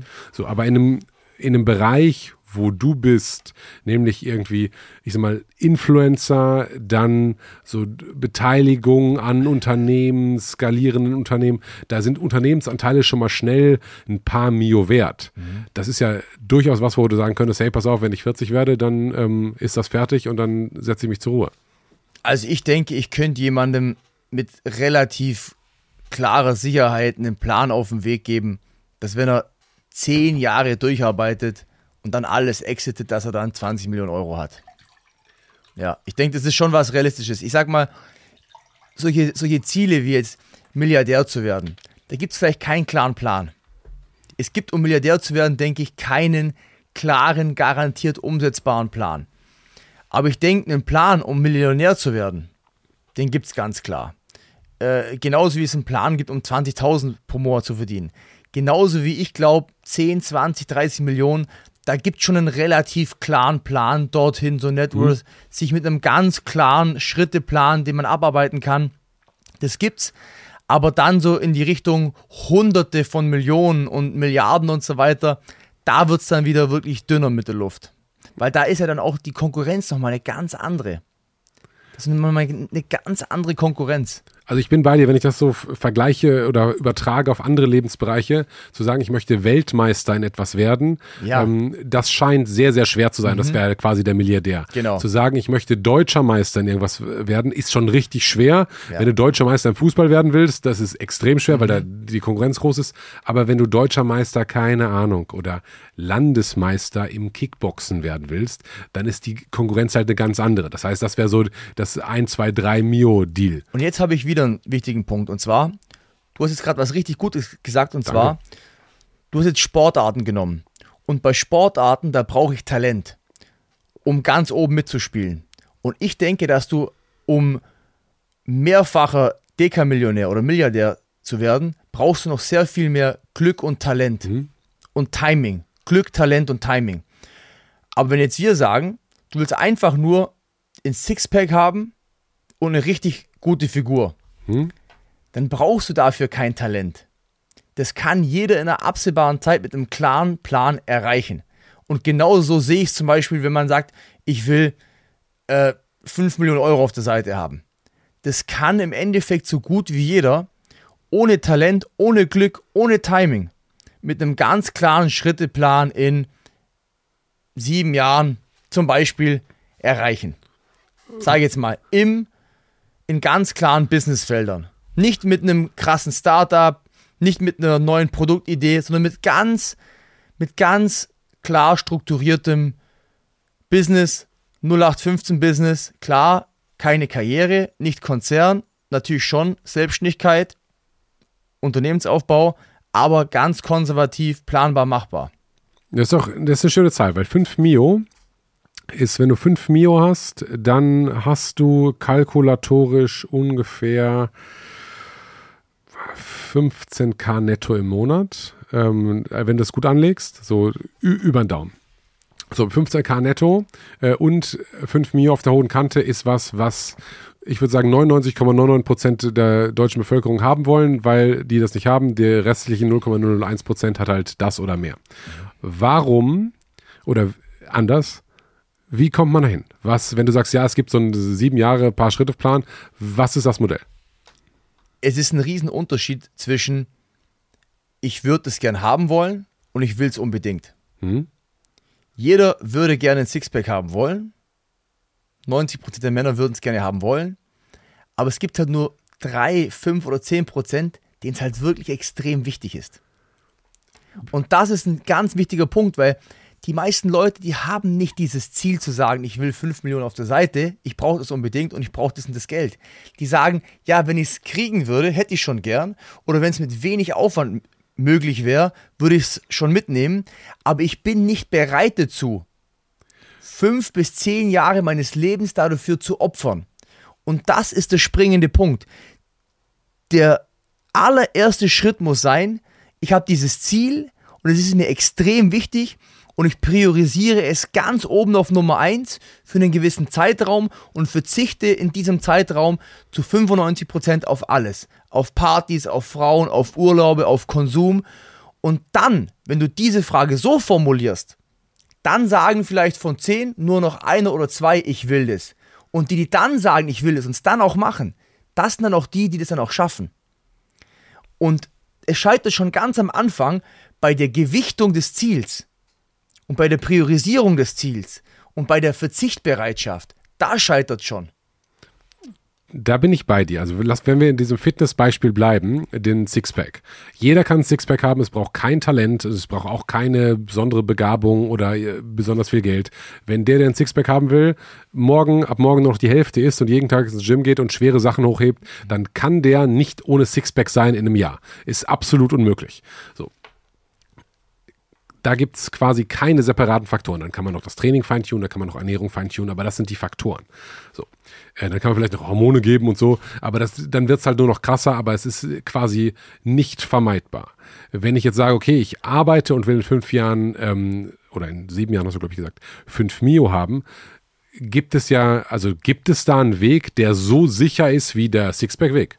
Gibt einen komplett klaren Weg, einen klaren Plan, kann ich auch gleich sagen. Ich will nur kurz vorher schauen, ob jetzt der Kaffee endlich mal da ist. Ja, das ist ganz verrückt, ne? Dein, dein Kollege. Kurz, äh, vielleicht ist der ver verloren gegangen. Ich gehe mal, soll ich mal ganz kurz vor die. Ich kann mal gucken. Ja? Kurz auf der Check's mal ab. Sorry, ich muss mal ganz kurz nerven, denn ich brauche deine Hilfe. Ich bin aktuell auf der Suche nach Sponsoren für diesen wunderbaren ungeskriptet Podcast, wo auch sehr kontroverse Menschen reinkommen, aber wo es um den Mensch geht und um eine authentische, echte Unterhaltung. Wenn du eine Idee hast, welche Brand hier wunderbar reinpassen würde oder vielleicht sogar bei einer Arbeit ist oder dir eine gehört, dann schreib gerne eine E-Mail an bennettungeskriptet.com und vielleicht ist deine Brand demnächst hier Sponsor bei Ungeskriptet. Kaffeeproblem ist gelöst, glaube ich, oder? Ist gelöst, ja. Ja, ein bisschen Schleichwerbung machen wir auch. Fantastisch. Ja, Ja, das, die Marke ist abgedeckt. Eine äh, große extra- internationale extra Kaffeekette gemacht, hat ja. hier äh, fürs Catering gesorgt. Äh, Genau. aber alles auf, auf Karls Kosten hier. Ich, Karl hat seinen eigenen Kaffee mitgebracht. Ich alles auf ganz, Nacken. Äh, ganz äh, schrecklicher Gastgeber scheinbar. äh, nein, aber alles gut, alles, alles, alles gut. Ja. Du trinkst jetzt, sorry, wenn wir da unsere Diskussion mal kurz unterbrechen, irgendwie einen, einen halben Liter schwarzen Kaffee. Oh ja. Den fährst du dir so ran und neben dir, das sieht man nicht, außerhalb der Kette steht nochmal ein halber Liter. Und du hast angekündigt, den gleich mit Wasser zu verdünnen, damit er kälter wird. Er ist jetzt Gott sei Dank schon kalt. Das heißt, jetzt muss ich ihn nicht mehr verdünnen, weil durch diese halbe, dreiviertel Stunde hier Podcast ist er ja schon abgekühlt. Okay, okay, verstehe ich. Zu, zurück zum Thema. Ich bin ja, ich Ach so. liebe ja Intermittent Fasting, über Ernährung können wir noch später sprechen, aber ich liebe sechs, acht Wochen so Zyklen mit Koffein, dann wieder weg vom Koffein. Aber ich bin kein Gegner von Koffein und auch kein Gegner von Nikotin. In Phasen, in Maßen ist es für mich optimal für die, für die Performance auch. Ja, krass. Können wir nachher noch zu. Müssen wir gleich nochmal, äh, so, wir waren noch bei Geld. Ja, genau. Beim großen, äh, beim großen Thema Geld. Genau. Äh, du sagst, es gibt einen einfachen, oder was heißt du, es gibt einen Plan. Nicht ein- einfach hast du, glaube ich, nicht gesagt. er, er, ist, er ist einfach, aber hart. Leute können ja nicht differenzieren zwischen zum Beispiel, also, nein, falsch. Es gibt einfach und leicht. Der Weg ist leicht, also er ist nicht komplex. Ja, aber, na, falsch. Nochmal. Im Endeffekt, Simpel, glaube im ich. Endeffekt ist simpel, also simpel ist wenig Komplexität, ja, und leicht würde quasi heißen, dass es von, vom Aufwand her oder vom, wie, wie hart es quasi ist, ja, und der Weg ist simpel, aber schon hart, weil ich mache jetzt mal ein Beispiel, okay, jetzt gehen wir mal her, ich treffe jetzt einen 19-jährigen Typ, echtes Beispiel, sogar einen 18, 18 19-jährigen Typ, echtes Beispiel vor fünf Jahren zum Beispiel. So, kann im Endeffekt so gut wie nix, hat eine Ausbildung gemacht zum Physio, also kann, kann Physio-Skills. Paar medizinische Skills, paar Physio-Skills. Dann sage ich ihm, du, du willst Multimillionär werden, wird als Physio höchstwahrscheinlich erstmal schwer. Was machen wir jetzt also für dich? Wir gehen her und da du ja schon Physio bist, kannst du diese Fachkompetenz im Bereich Physio. Und es gibt unterschiedliche Kompetenzen im Business. Es gibt einmal die persönlichen Kompetenzen. Das heißt also charakterlich, rhetorisch, diese Bereiche. Dann gibt es die, was ich Soft Skills nenne. Marketing, Verkauf, Leadership. Und dann gibt es die Fachkompetenzen. Also zum Beispiel Chemie, Steuer, Physik, äh, Immobilien, Physio. So. Habe ich gesagt, wir machen jetzt für dich folgendes. Es gibt in Deutschland W- Warte mal kurz, das habe ich nicht ganz verstanden. Es gibt Fachkompetenzen, verstehe ich. Also wenn du gut rechnen kannst, hast du eine Fachkompetenz Mhm. rechnen. Dann gibt es, das hast du Soft Skills genannt, wie zum Beispiel Verkaufen, und Verkaufen und Marketing. Marketing, genau. Das ist kein Fachskill für dich, sondern das ist ein Soft Skill. ist für mich ein Soft Skill, ja. Ist kein Hard Skill, ist ein Soft Skill für mich. Okay, also Hard Skills wären die, die Fachkompetenzthemen, Mathe, Rechnen beispielsweise. Oder auch, oder auch einfach für mich ein Komplementärskill. Weil mit dem Skill alleine kommst du fast nur in Kombination mit einem anderen Skill nach vorne. Also es gibt quasi den, den Core-Skill, wenn ich den so nennen darf. Ja, eine Kernkompetenz, genau, ja. Eine, eine auch Kernkompetenz, so- wie ja. zum Beispiel, ich kann gut rechnen. Ich bin jetzt, Genau. ich kann richtig gut rechnen. Ja. So, und äh, wenn ich dann mich verkaufen will als guter Rechner, beispielsweise, ich kann einem Statiker meine Dienstleistung anbieten Ja. ich rechne E-Commerce-Shops nach, was auch immer, dann brauche ich Marketingkompetenz, um, um meinen Kunden zu erreichen, also eine Komplementärkompetenz. Ja. Wenn ich einfach nur der smarteste Rechner der Welt bin und im Keller sitze, kriege ich keinen Kunden. Und dann, Und dann kommt noch die persönliche Kompetenz. okay, Das heißt, wie kommen Menschen mit dir klar? Hm? Bist du likable? Mögen dich Leute? Kannst du mit denen gut reden? Kannst du mit denen Hm? gut umgehen? Okay, es gibt die Kernkompetenz, dann gibt es die Komplementärkompetenz, die du brauchst, um die Kernkompetenz zu vermarkten. Ja, genau. Und dann musst du mit Menschen klicken. Dann nennen wir es mal People Skills. People Skills. Ja, genau. People Skills. Ich, die Leute schreiben immer, Benjamin äh, benutzt nicht so viele Anglizismen. Das fällt mir Ja, super schwer, aber ich also- arbeite dran. Ne? Ja, ich, ich glaube, die Leute wissen, was wir meinen, weil Mhm. Es Das gibt die Leute, die sind richtig. im einen richtig gut, im anderen schlecht und dann zerschießt ihnen einfach das ganze Business. Ja, bin ich bei. Okay, aber dann ähm, lass uns mal zurückspringen zu deinem Physio, Genau. 18 oder 19 Jahre. Genau. So. Jetzt gibt es in Deutschland mehrere 10.000 Physiopraxen, denen fehlen zum Beispiel Mitarbeiter. So, und die wären bereit dafür, 2.000, 3.000, 4.000 Euro monatlich zu bezahlen, dass man für sie das Thema Employer Branding, Mitarbeitergewinnung, E-Training aufsetzen würde. Ist eine Dienstleistung, die kann ich selber aufsetzen für 200, 300, 400 Euro pro Monat, ja, für vielleicht für 500 Euro pro Monat und ich kann sie vor allem innerhalb von vier bis zwölf Wochen lernen.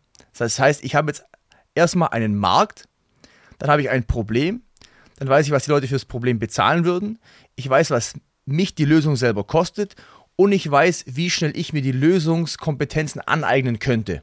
Ja, Moment. Jetzt habe ich also mal das Geschäftsmodell. Ja, ja, ich verstehe das, was, was mich in meinem Kopf, ich verstehe, dass das ein Beispiel ist, Mhm. aber ich glaube, keine Physiopraxis der Welt hat 3000 äh, Euro im Monat für Employer Branding. Die sind ja meistens immer so ein, zwei Ich- kleine Leute. Ich rede nie, ich persönlich rede nie aus Theorie, ich spreche immer aus Praxis. Okay. Ich habe mehr als zehn Agenturpartner, die bei einer Physiopraxis, natürlich nicht bei einer One-Man-Show, sondern bei einer Physiopraxis, die vielleicht zwischen 5 bis 50 Mitarbeiter schon hat. Und die Gibt geben es so ja, große Physiopraxen? Ich Ja, bin da überhaupt nicht logisch. drin. Aber ja, ja, klar, ja, klar. Okay. Und die geben natürlich für das Thema Mitarbeitergewinnung, Employer Branding, für diese ganzen Themen sowieso schon Geld aus. Ja? Hm, Okay, So. das verstehe ich. Wenn es die Unternehmen gibt, die für 30, Genau. 40, 50 Genau. Mitarbeiter haben, die haben alle ein Employer Branding-Thema, Genau. gerade wenn die halt nicht aus der Digitalwirtschaft kommen. wenn es Ja. jetzt für dich einfacher verständlich wäre, nehmen wir zum Beispiel Steuerkanzleien. Sagen wir, er, w- er würde das Ganze für Ingenieurbüros machen oder Hm. Ja, für okay, das Steuerkanzleien. verstehe ich eher. Hm? Dann wäre es jetzt vielleicht für dich eher greifbar. Hm. Ja? So. Dann ist es so, dass er 300 Anrufe braucht, nach meiner Statistik. 300 Anrufe, davon gehen 50 ans Telefon, 10 sind, 10 sind interessiert und einmal verkauft er dann seine Dienstleistung. Stopp, stopp, sorry, ich hab, hatte dich ja gerade unterbrochen bei diesem Physio. Du, du sagst, wir nehmen uns einen Markt wie zum Beispiel Physiopraxen, Steuerberaterbüros, Beispiel, ja. die haben so 30 bis 50 Mitarbeiter, die haben alle ein Employer Branding Thema, die suchen Personal. Deren, der, für die wäre es 3.000 bis 4.000 Euro im Monat wert, wenn das jemand lösen könnte, das Problem. Das ist aber ein Skill, den man sich aneignen kann in ungefähr zwölf Wochen, hast du gesagt. Maximal. Das heißt, man lernt von der Pike in zwölf Wochen einen Job, der ein spezielles Problem für jemanden löst, der eine relativ hohe Zahlungsbereitschaft hat, ähm, um das zu lösen. Und ich kann es günstiger für den lösen, weil ich das nicht nur für die eine Steuerkanzlei mache, sondern für 30. Ich habe den Skill einmal gelernt, die können den intern Du nicht hast die aufbauen. Schablonen, du implementierst die Schablonen wieder. Genau. Okay, du halt kriegst quasi, du musst dir in den zwölf Monaten äh, eine Schablone aufbauen. Das ist ein schönes, schönes Bild, finde ich. Und diese Schablone äh, verkaufst du quasi am Telefon, sagst du. Das heißt, ähm, Drei bis fünfmal pro Monat. drei bis fünfmal pro Monat. Das heißt, auf 300 Calls kommt ein Sale oder, Plus, minus am Anfang. Später zwei bis drei Sales. okay, Genau. Und dann hast du jetzt die ersten sechs Monate, hast du zum Beispiel deine ersten zehn Kunden aufgebaut. Lief jetzt relativ langsam. Dann stellst du jetzt als zweites jemanden ein, der diese ganze Dienstleistung für dich übernimmt. Also einen Fulfillment-Mitarbeiter Mhm. zum Beispiel. Dann hast jetzt du noch mehr Zeit zu telefonieren, gehst jetzt beispielsweise an größere Kunden ran oder erweiterst sogar die Branche beispielsweise und stellst dir dann mit jedem Schritt von mehr Umsatz weiteres Personal ein und holst dir auch vielleicht externe Berater, um deine eigentliche Fulfillment-Kompetenz und deine Sales-Kompetenz nochmal zu verbessern. Auf jeden Fall, das Ende vom Lied wird folgendes sein. Du wirst nach spätestens drei bis fünf Jahren mit alleine nur 100 bis 200 Kunden, wo du im Monat 1 bis 2000 Euro Profit machst und 5 bis 10 Mitarbeiter im Fulfillment, dann an dem Punkt sein, wo du eventuell sogar noch eine Zeitarbeit-Lizenz noch dazu nehmen kannst und Zeitarbeit anbieten kannst, dann das Thema Kundengewinnung noch mit anbieten kannst und verschiedene Themen. Dann setzt du einen Geschäftsführer ein und kannst dann diese Firma im Regelfall schon für einen Multiple von 5 beispielsweise verkaufen. Und wenn du es nur schaffst, dass du im Jahr zum Beispiel 600.000, 800.000 Euro Profit machst, was da relativ einfach ist, mal 5, Die GmbH hast du in der Holding drin. Auf den Verkaufswert von 3, 4, 5 Millionen Euro zahlst du nur 1,5% Steuer. Du hast dir während der gesamten Zeit, wenn der, der drei bis fünf Jahre auch ja schon immer ein Gehalt rausgezogen, dir da auch schon was aufgebaut. Dann hast du, dann, dann bist du nach fünf Jahren, bist du schon mehrfacher Millionär. Okay, Und das, habe ich schon. Das verstehe ich. Und diesen Prozess mit Agenturgeschäft, mit Zeitarbeitfirma, mit Vertriebsagentur, diesen, diesen Prozess, den habe ich jetzt bis zum Exit schon 30 Mal mit begleitet und schon über 250 Mal bis hin zu zwischen 50 bis 250.000 Euro monatlichen Umsatz mit begleitet. Okay, Ja? äh, das verstehe ich. Wo ich das die größte Schwierigkeit sehe, ist quasi dieses äh, 0 auf 1. Ja, ich kann nix Ist es auch. ähm, und habe jetzt zwölf Wochen Zeit, ein Skill zu lernen, um irgendwem das halt mit einem sehr, sehr starken Premiumpreis zu verkaufen. Ich muss verkaufen lernen, ich muss das Fulfillment lernen, ich kann eigentlich nichts und versuche denen aber so zu tun, als äh, dem Kunden gegenüber so zu tun, als würde ich das alles schon 100 Jahre machen, als wäre es der hundertste Kunde. Ganz wichtig und zwar, ich habe hier ein Bild für viele mitgebracht. Und zwar, stell dir vor, du willst den ersten Schritt gehen. Und die erste Treppenstufe ist so hoch. Ja, sagen wir, die erste Treppenstufe ist fünf Meter hoch. Ich will die erste Treppen, die will ich ganz klein machen. Das müssten Mini-Treppen sein. Das heißt also, der wird natürlich nicht das Angebot am Anfang für einen Premiumpreis verkaufen. Er wird es zum Beispiel für einen Testkundenpreis verkaufen, wo ich zum Beispiel sage, so, ich bin jetzt neuer Markt, ich komme aus diesem Bereich und ich möchte gerne das und das Problem für Sie lösen. Ich mache es sogar kostenlos unter der Bedingung, dass ich am Ende Ihre super Resultate bei mir auf der Homepage als Testimonial präsentieren darf und dann, wenn Sie so zufrieden waren, dass Sie sagen, Sie würden sich schlecht fühlen, wenn Sie mich nicht dafür bezahlen, dann können Sie mir ja das bezahlen, was es für Sie wert war. Okay. Also mache ich schon mal das Ganze viel einfacher. Ich bringe die Hürde runter und im Business gibt es immer Stellschrauben, die für Probleme sorgen könnten. Und die fahre ich erstmal alle auf Null und mach's ultra einfach, gehe diese Baby Steps und hol mir die ersten drei bis fünf Kunden zum Nulltarif im Endeffekt rein, hab dann schon drei, vier, fünf Referenzen, pack die mir auf die Homepage und jetzt kann ich beim nächsten Mal vielleicht mit 1000 Euro starten. Und dann gehe ich immer weiter. Das heißt, natürlich muss ich hier die, diese ganzen potenziellen Fallstricke, die muss ich alle entknoten.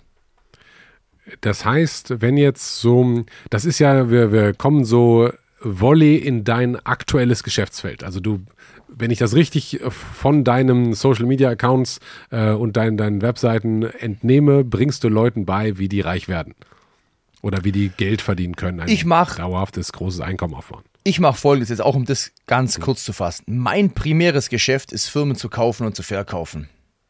So. Dein primäres Geschäft ist, ist Firmen mein- zu kaufen und zu verkaufen. Und Leute da und Leute dabei zu beraten, wie sie Firmen kaufen und verkaufen. Dann eigene Firmen aufzubauen im Energiesektor. Das sind also meine primären Hauptbereiche. Oder auch zum Beispiel Exit-Beratung. So, das sind meine primäre Hauptbereiche. Jetzt habe ich natürlich tausende Zuschauer, die können das, was ich mache, nicht machen. Das ist natürlich ein paar Schritte zu weit. Das heißt also, ich empfehle Leuten, die noch keine 5000 Euro Cashflow haben im Monat, denen empfehle ich, mach doch mal die ersten 1, 2, 3 Jahre Marketing und Vertrieb. Ich kann dich ausbilden lassen im Bereich Marketing und Vertrieb. Ich kann dich dann bei einer internen Firma von mir, bei einer Partnerfirma oder bei einer externen Firma vermitteln. Und du musst sowieso erstmal Marketing und Vertrieb lernen. Für dein Selbstbewusstsein, für deine Rhetorik, für diese Grundkompetenzen. Weil wenn du jetzt hergehst und jetzt startest du gleich ein Business, dann wird es eh zu 90% scheitern, weil du eben Marketing und Verkauf noch nicht kannst. Das heißt, wenn du jetzt noch kein Geld hast, kein Cashflow hast, dann brauchst du jetzt kein Business starten. Mach doch eine Ausbildung, mach Marketing und Vertrieb, mach sogar nebenbei und verdien dein erstes Geld. Und das ist eine Möglichkeit, die ich Leuten anbiete. Das mache ich mit, im Monat mit 50 Leuten, teilweise manchmal 100, manchmal, wenn es einen riesen Andrang gibt, 200 Leute.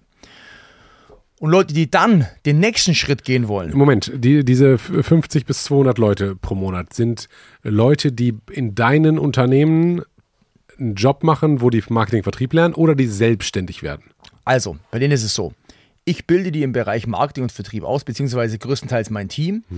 und dann werden die in eins meiner Unternehmen oder in ein Partnerunternehmen rein vermittelt, wo die dann dort ein bis drei Jahre fest angestellt oder auf selbstständiger Basis arbeiten. Es gibt die unterschiedlichsten Modelle, weil manche Leute, die wollen zum Beispiel nur am Telefon arbeiten. Manche Leute wollen im Photovoltaikvertrieb arbeiten, wollen auch zum Kunde hinfahren. Manche sagen, sie wollen nur mit warmen Leads arbeiten. Manche sagen auch, sie machen Cold Calling und sie generieren Leads. Das heißt, wir haben unterschiedlichste Produkte und Dienstleistungen, also ein unterschiedliches Portfolio. Und je nachdem, wie die Person arbeiten will, wann sie arbeiten will, wie das ihr passt, was sie verdienen will, wird sie eben dann dementsprechend eingesetzt.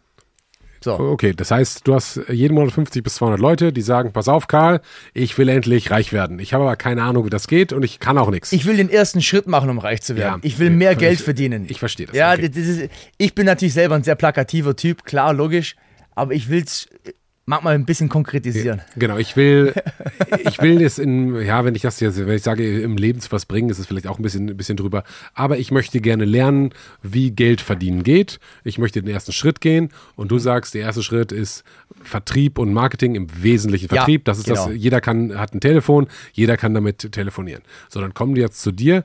Diese Ausbildung, bezahlen die die oder bezahlst du die? Das bezahlen immer die Leute. Das bezahlen immer die Leute. Immer die Leute, ja. So, und die bezahlen die Ausbildung, um dann nachher in einem deiner Unternehmen oder in Partnerunternehmen dann Vertrieb machen zu, zu dürfen. Genau. Das ist ja interessant, weil wenn ich jetzt eine Ausbildung mache als Industriekaufmann, Genau. kriege ich ja Geld. Genau. Aber wenn ich eine Ausbildung zum Verkäufer mache bei Karl, dann muss ich Geld bezahlen. Genau, wenn du jetzt auch eine Ausbildung machst zum Industriekaufmann, dann verdienst du die nächsten drei Jahre wahrscheinlich im Schnitt 1000 Euro. Mhm. Bei mir verdienen schon viele nach sechs bis zwölf Monaten 10.000 Euro. Okay. Und ich will ja auch ganz klar aussieben, weil ich habe folgende Erfahrung gemacht. Ich mache jetzt mal ein Beispiel, okay? Ich habe meine Fitnessprogramme und Ernährungsprogramme bis vor fünf Jahren für 200 Euro verkauft. 200 Euro im Schnitt. Und man konnte immer seine Resultate hochladen. Da gibt es ein Backoffice, da kann man immer seine Fortschritte hochladen und dann wurden immer im Schnitt 40% Vorher-Nachher-Bilder hochgeladen. 60% der Leute schmieren ab, ziehen es einfach nicht durch, 40% laden Bilder hoch, wenn sie bezahlt haben. Ich habe dann danach die Programme oftmals gratis angeboten. Auf einmal ist die Quote von 40% gesunken auf 10%, weil es viel weniger Leute machen. Und ich zum Beispiel, ich will keine Zeit reinstecken in Leute, Zeit, Geld, Energie und dann machen die nichts. Es ist einmal für mich frustrierend, es ist aber auch für die Leute frustrierend, denn jemand, der zum Beispiel 2000 Euro ausgibt für eine Ausbildung, im Regelfall schaut er sich alles dreimal an, gibt Vollgas und will nicht nur die 2000 Euro wieder reinverdienen, sondern auch noch x-mal mehr verdienen. Und ich mache das auch im Regelfall bei den Leuten sehr oft als Kaution. Ich sage, du pass auf, leg Summe X auf den Tisch und wenn du dann Resultat Y bringst, bekommst du das mit einem Bonus sogar zurück und verdienst richtig Kohle. Weil mir geht's nicht, mir, mir geht's nie um diese, um diese Summe X, sondern mir geht's darum, wie bringe ich die Leute dazu, wirklich was zu machen und nicht ihre und meine Zeit völlig zu verschwenden. Gut, das sagen natürlich alle, die hohe Preise aufrufen. Mir geht es gar nicht um das Geld, was ihr mir überweist, was natürlich nice ist. Und ich bin ja offensichtlich geldgetrieben, was nicht schlecht ist, sondern ich, sag, ich auch, ja, so, ich auch, logisch. So, ähm, jetzt ist die Frage, wie, also was kostet, was, was bezahlt so ein interessierter junger Mensch, der Geld verdienen möchte? Im Regelfall 2000 Euro. Okay. Das ist Du das, atmest schwer durch, das, ist das alle- Allergünstigste, was es bei Okay. mir gibt, ja. Okay. Ich, ich würde es gern für 4.000, 5.000 Euro machen, aber die meisten Leute haben halt keine 4.000, 5.000 Euro. Wert wäre es 10.000 Euro. Das wäre also im Endeffekt der erste Schritt. Wie lange dauert das? Von erster Tag bis ich bin ein guter Verkäufer? Also ich sage, dass die Leute ihr Geld spätestens, spätestens im dritten, vierten Monat drin haben müssen und im ersten Jahr, wenn sie wirklich nicht gut sind, mindestens mal, wenn sie es halbmäßig machen, nebenbei 20.000, 30.000 Euro verdienen müssen. Ah, wait, Mindestens. wait, wait, wait. Mindestens. Ähm, wenn ich jetzt sage, pass auf, Karl, ich will das auch lernen, äh, kann ich morgen früh um neun anfangen? Dann sagst du vielleicht ja oder vielleicht sagst du erst nächsten Montag oder nächsten Monat geht's los. So, wie lang ist die Ausbildungsphase und wann fängt die Geldverdienphase an? Also pass auf, ich schicke dir, ich, ich kann dir auch mal Chats zeigen, Beweise schicken, alles Mögliche. Ich habe 19-jährige Typen. Mir, mir geht es gar nicht darum, an- nee, jetzt dich irgendwie zu debunken, sondern das zu verstehen. Ich will es mal kurz durchgehen, so vom Ablauf her, okay? Die kommen her, die buchen die Ausbildung. Die ersten vier Wochen sind eine allgemeine Ausbildung. Ab der zweiten, dritten Woche, zum Beispiel jetzt im Bereich Photovoltaik, kommen sie schon auf einen Präsenztermin. Zwei Tage. Schauen sich alle Inhalte an, werden getestet, etc. Dann sind sie schon nach vier Wochen zum Beispiel fit. Dann gehen sie raus, bekommen ihre ersten Leads, ihre Lead-Generierungsstrategien auch, machen ihre ersten zehn Termine. Im zweiten Monat zum Beispiel machen sie schon ihre ersten zwei Abschlüsse. Im dritten Monat ist Baubeginn, die kriegen ihre Provisionen, zweimal zweieinhalbtausend Euro, im dritten Monat 5000 Euro verdient. Vielleicht im vierten Monat. Okay, verstehe ich. Das Nur mal so heißt, als Beispiel. äh, Ein es- anderes Beispiel, wo es sogar noch schneller geht. Zum Beispiel, die fangen an, machen die Ausbildung, werden nach vier Wochen, wenn sie nicht ganz, äh, also wenn sie wirklich nur einigermaßen rhetorisch klarkommen, okay, wird er vier Wochen ausgebildet im Bereich Cold Calling. Dann wird er vermittelt, zum Beispiel zu einer Partneragentur, die für Steuerberater das Thema Mitarbeitergewinnung macht. Er bekommt pro Termin, den er legt, für die ersten 10 Termine 50 Euro, ab dem 11. Termin 75 Euro zum Beispiel. Die meisten Leute schaffen es, dass sie am Tag ein bis zwei Termine legen. Das sind dann also zum Beispiel, sagen wir mal, ma machen wir mal 30 Termine im Monat, was schon schlecht wäre. 30, 30 Termine im Monat, sagen wir mal im, im zweiten Monat. So, dann hat er für die ersten 10 Termine 500 Euro, für die zweiten 20 nochmal 1,5, ist er bei 2000 Euro. Ist er schon mal Break-Even. Und dann bekommt er noch auf die Abschlüsse nochmal 5 bis 10 Prozent Provision. Sagen wir, dann hat er nochmal ein Auftragsvolumen, was da abgeschlossen wurde, von 20.000 Euro. Davon nochmal nur 5 Prozent, sagen wir mal. Nochmal 1.000 Euro sind wir bei 3.000 Euro. Zum Beispiel im dritten Monat. Ganz einfaches Beispiel. Das heißt also, es gibt einen Schulungsteil, wenn ich mir jetzt vorstelle, ich mache mit dir, du machst ein Seminar und ich gehe in das Seminar, setze mich da rein und du erzähl, erzählst vorne oder per Video, wie das geht mit dem Verkaufen. Dann kann ich ja in diesen, an diesem Seminartag kein Geld verdienen, weil ich höre dir ja zu. So, da, dann, Es gibt keinen Seminartag. Es gibt, Okay. es gibt zum Beispiel jetzt für dieses Thema Cold Calling gibt es keinen Seminartag. Zum Beispiel beim Thema Mhm. Photovoltaikverkauf gibt es einen Seminartag, weil du musst ja wirklich vor Ort lernen, wie mache ich ein Aufmaß, wie mache ich dies, wie mache ich das. Im Bereich Cold Calling ist es so, du hast Online-Schulungen, Mhm. dann hast du Live-Calls und dann hast du noch Role-Playing-Calls. Mhm. Und dann gehst du schon direkt in die Praxis rein, weil aha, okay, Weil- das war mein Punkt. Okay, also Du gehst dann schon nach, du, du wirst nach vier Wochen vermittelt und gehst dann schon in die Verkaufspraxis rein.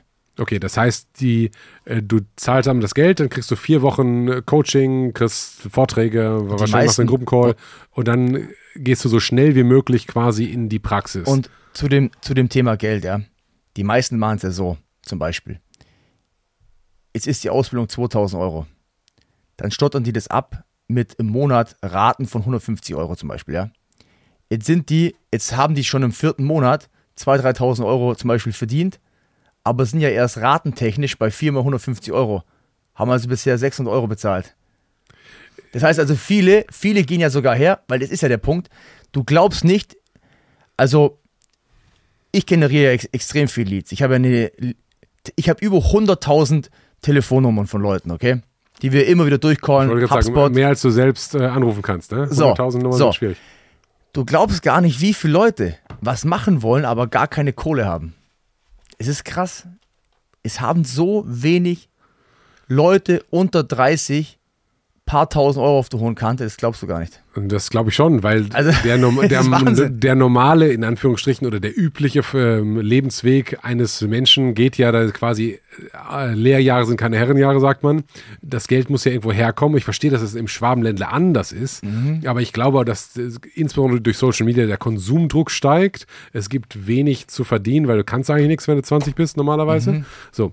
Und alle deine Freunde haben was, du siehst es auf Instagram und du willst halt hier noch was kaufen, da was kaufen. Mhm. So, wo da jetzt für fünf, den durchschnittlichen 25-Jährigen 5000 Euro herkommen sollen, wenn er die nicht geschenkt bekommt oder vererbt bekommt oder so. Bekommt ja fast jeder. Zur Kommunion oder so, ein paar tausend Euro. Aber die hauen es halt raus. Die Leute hauen halt ihr Geld raus. Ja, ob jetzt jeder ein paar tausend Euro bekommt, I don't know. Äh, Bubble hier, Bubble da. Okay. Äh, okay. ähm, das heißt, da bildest du Leute aus und am Ende des Tages landen die in irgendwelchen Vertriebs, äh, Vertriebsfirmen und verkaufen Photovoltaik, verkaufen Steuerberatertermine, Mandantentermine, machen halt äh, Callcenter, Cold Calling und lernen halt verkaufen. Alles Mögliche. Von wirklich E-Mails schreiben, über Anrufen, über Ads aufsetzen, über persönlich vorbeigehen, Door to Door, da ist alles mit dabei. Und ich empfehle auch wirklich jedem hier, macht ein bis drei Jahre Vertrieb, egal wo, auch in einem Strukturvertrieb, Network Marketing, irgendwo anders. Ich empfehle jedem, dass er ein bis drei Jahre Marketing und Vertrieb macht und zwar für alle Lebensbereiche. Weil auch wenn du zum Beispiel in einem Konzern drin bist, du musst dich auch vermarkten und verkaufen, um die nächste Beförderung zu bekommen. Auch wenn du einen Partner kennenlernst, du musst dich ja auch in irgendeiner Art und Weise verkaufen. Wenn du eine Idee, jetzt wollen wir zu fünft in Urlaub fahren, wo, wo fahren wir hin? Wer verkauft denn seine Idee am allerbesten? Der eine will nach Mykonos, der nächste nach Ibiza, der nächste nach Südafrika. Ja, wer kann jetzt seine Idee am spannendsten verkaufen? Wo bin, gehen wir hin? Ich bin voll bei dir. Also der, der gemeine Deutsche denkt, Geld ist böse und Verkaufen ist böse. Ich glaube, dass Ich denke, beides, beides ist gut. Geld ist gut und Verkaufen ist gut. Genau, das zu können. Es ist natürlich, man kann Geld überstrapazieren und sagen, Geld ist das einzig Wichtige. Äh, Das ist vermutlich zu viel und man kann Mhm. äh, quasi überverkaufen und sagen, hm, verkaufen und betrügen. Also wenn man zu stark verkauft, dann ist man irgendwann, ne, Gutes Thema. ne, ist man im Finde Betrug sozusagen. Ich finde, was ist Verkaufen? Was ist wirklich moralisch sauberes Verkaufen? Und was ist Betrügen und Manipulieren? Jeder kennt den Spruch, man verkauft dem Eskimo einen Kühlschrank. So, ich finde, sobald du jemandem etwas verkaufst, was er nicht braucht und was ihm zu dem Preis, den er bezahlt, keinen deutlichen Mehrwert bringt, dann ist es manipulieren und dann ist es, geht es in die Richtung für mich betrügen. Das heißt also, sobald du weißt, der braucht dein Produkt gar nicht oder der kann mit deiner Dienstleistung gar nichts anfangen oder das gäbe es irgendwo zu einem viel besseren Deal oder zu einem viel besseren Preis und du verkaufst es ihm trotzdem und drückst es ihm rein, dann ist es für mich manipulativ. Oder betrügen zum Beispiel, du verkaufst etwas und du sagst, dieses Produkt, diese Dienstleistung hat gewisse Features oder liefert gewisse Resultate oder hat gewisse Inhalte, die gar nicht da sind. Ja? Und hast- das ist, also für mich ist Verkaufen und deswegen ist auch beim Verkauf die Schlagzahl so wichtig. Weil ich will ja jetzt nicht dieser einen Person mein Produkt reindrücken, sondern ich will ja die Person finden, für die genau mein Produkt und genau meine Dienstleistung zu genau dem Preis perfekt passt. Deswegen muss ich ja übers Volumen gehen, weil ich muss ja, ich muss ja analysieren.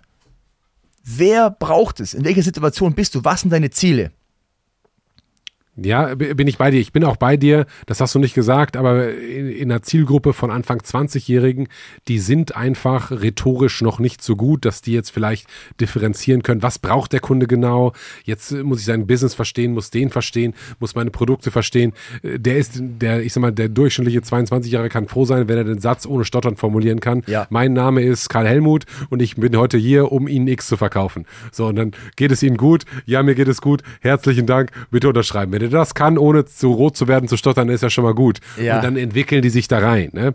Das ist ja sonst viel. Also ich hatte jetzt neulich wieder ähm, O- O2-Verkäufer und äh, ähm, hier Telekom-Verkäufer vor der Haustür.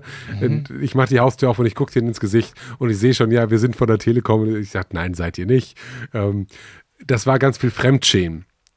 Aber gleichzeitig sehe ich auch die jungen Menschen, die irgendwie was, die wollen was erreichen und die wollen, die müssen einfach lernen.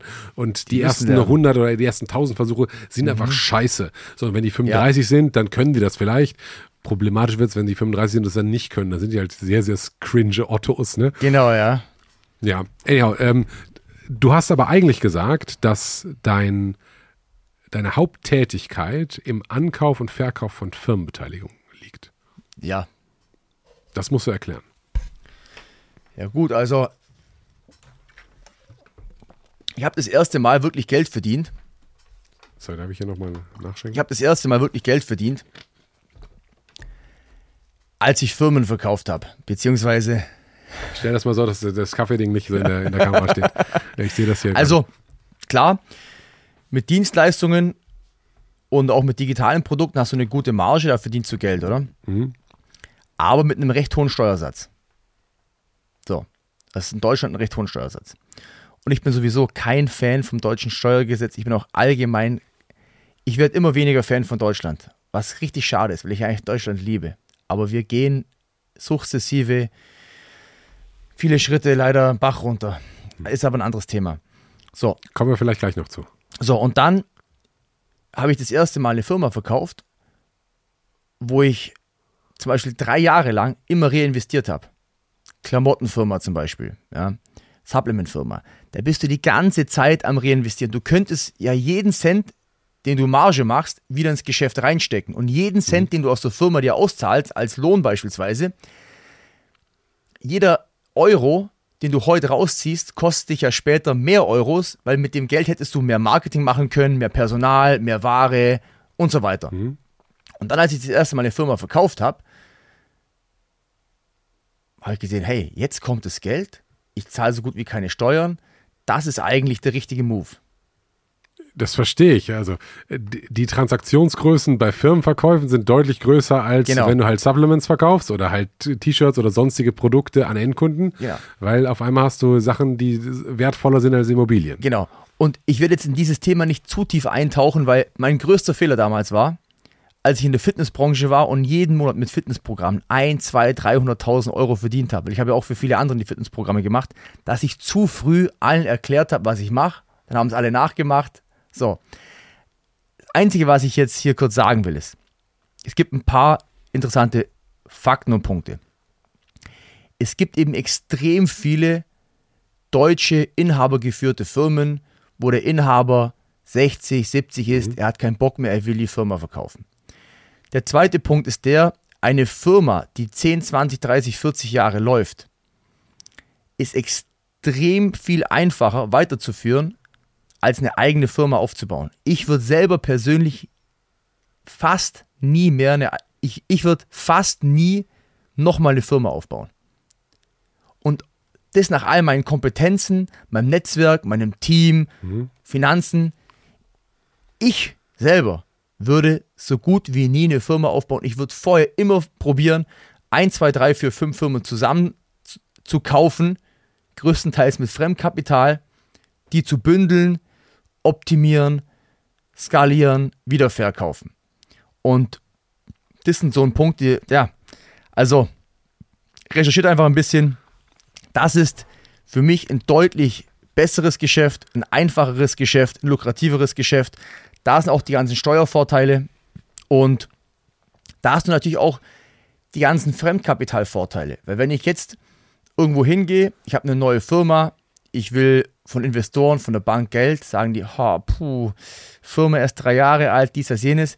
Wenn ich jetzt hier eine Firma habe, die läuft jetzt schon seit 20 Jahren. Es läuft alles, das passt alles. Und ich sage, jetzt will ich diese Firma hier kaufen. Ist wie bei einer Im- Immobilie. Eine voll vermietete Immobilie in zwölf Parteienhaus, sagt die Bank, können wir bewerten, das kapieren wir, logisch, wir geben dir hier 60% vom Geld. So.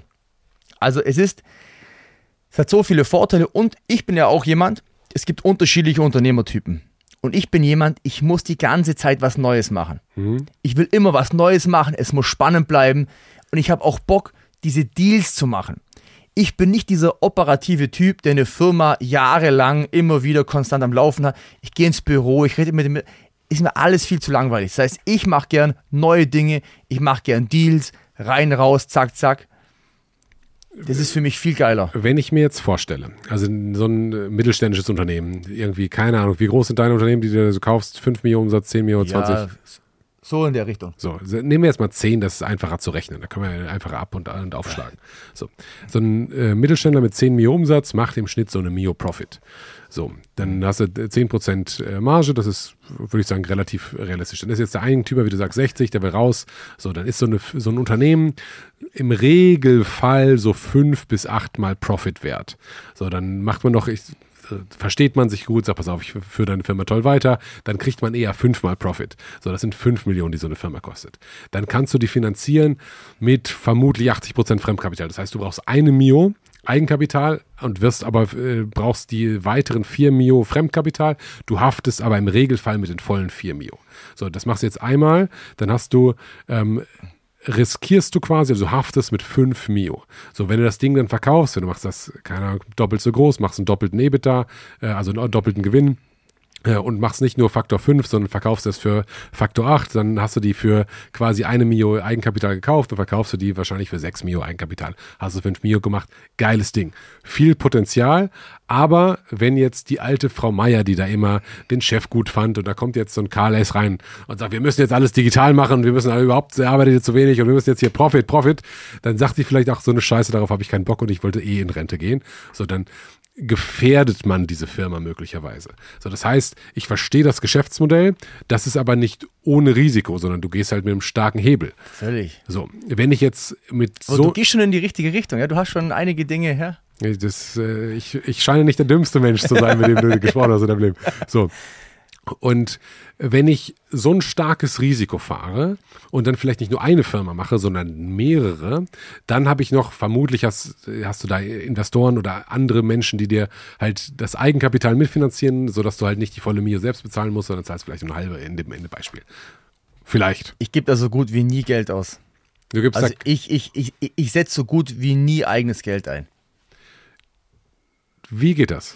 Weil entweder bist du derjenige, der Kompetenzen einsetzt oder Geld. Es gibt viel mehr Menschen mit Geld als Menschen mit Kompetenzen. Das heißt, dass Menschen, die Geld haben, die geben Menschen, die Kompetenzen haben. Okay. Oder Menschen, die Geld haben, wollen oft ihre Zeit für sowas gar nicht einsetzen. Die sagen, du, ich bin in meiner Monaco, ich, ich bin jetzt gerade in Cannes, ich muss nach Ibiza, danach muss ich nach Mykonos, dann bin ich in Bali, dann bin ich hier, dann bin ich auf der Gala, dann bin ich dort. Die haben, die wollen das gar nicht machen.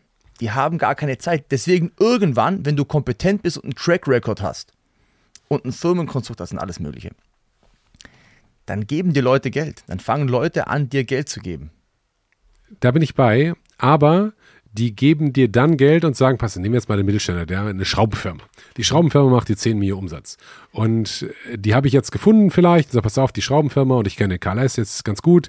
Und der ist, der macht Digitalisierung, der bringt die nach vorne, der macht die 20 Mio Umsatz und das Doppelte an Marge. So, dann hole ich den rein. So. Aber dann würde ich sagen, pass auf, Karl, wenn du da rein willst, wenn ich mein Geld in diese Firma stecke und du dein Stück vom Kuchen haben willst, ey, dann will ich dich fucking bluten und schwitzen sehen in der Firma, weil ansonsten kriegst du da keinen Share drin. Weil ich habe noch 23 andere äh, Ex-Investmentbanker, die das Ding mal so richtig aufrollen wollen. Warum? Ich würde das auch, ich würde auch, ich würde auch Geld, ich würde externes Geld nicht gegen, nicht gegen Shares machen im Regelfall, sondern als Darlehen. Und die haben auch nichts zu sagen. Natürlich muss man sich, und deswegen sage ich ja, man kann sowas erst nach einigen Jahren machen, nach einem Track Record machen, weil du suchst ganz spezielle Unternehmen mit einer ganz speziellen Due Diligence auch. Und du suchst, du arbeitest mit speziellen Banken, du arbeitest auch mit speziellen Geldgebern, Sehr- du sehr, sehr arbeitest speziell, Mit, du arbeitest mit speziellen Konstrukten, Ja. in die ich jetzt auch hier gar nicht weiter eingehen will.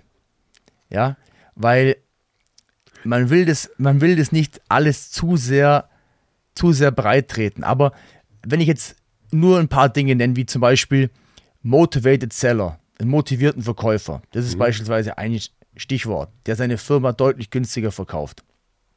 Ja, dann Firmen, auch nochmal ganz wichtig, wo der freie Cashflow mindestens dreifach Zins und Tilgung vom Fremdkapital deckt. Firma muss mindestens zehn Jahre alt sein. Ja. Dann, was auch ein ganz wichtiger Punkt ist, es muss eine Person im Management bleiben.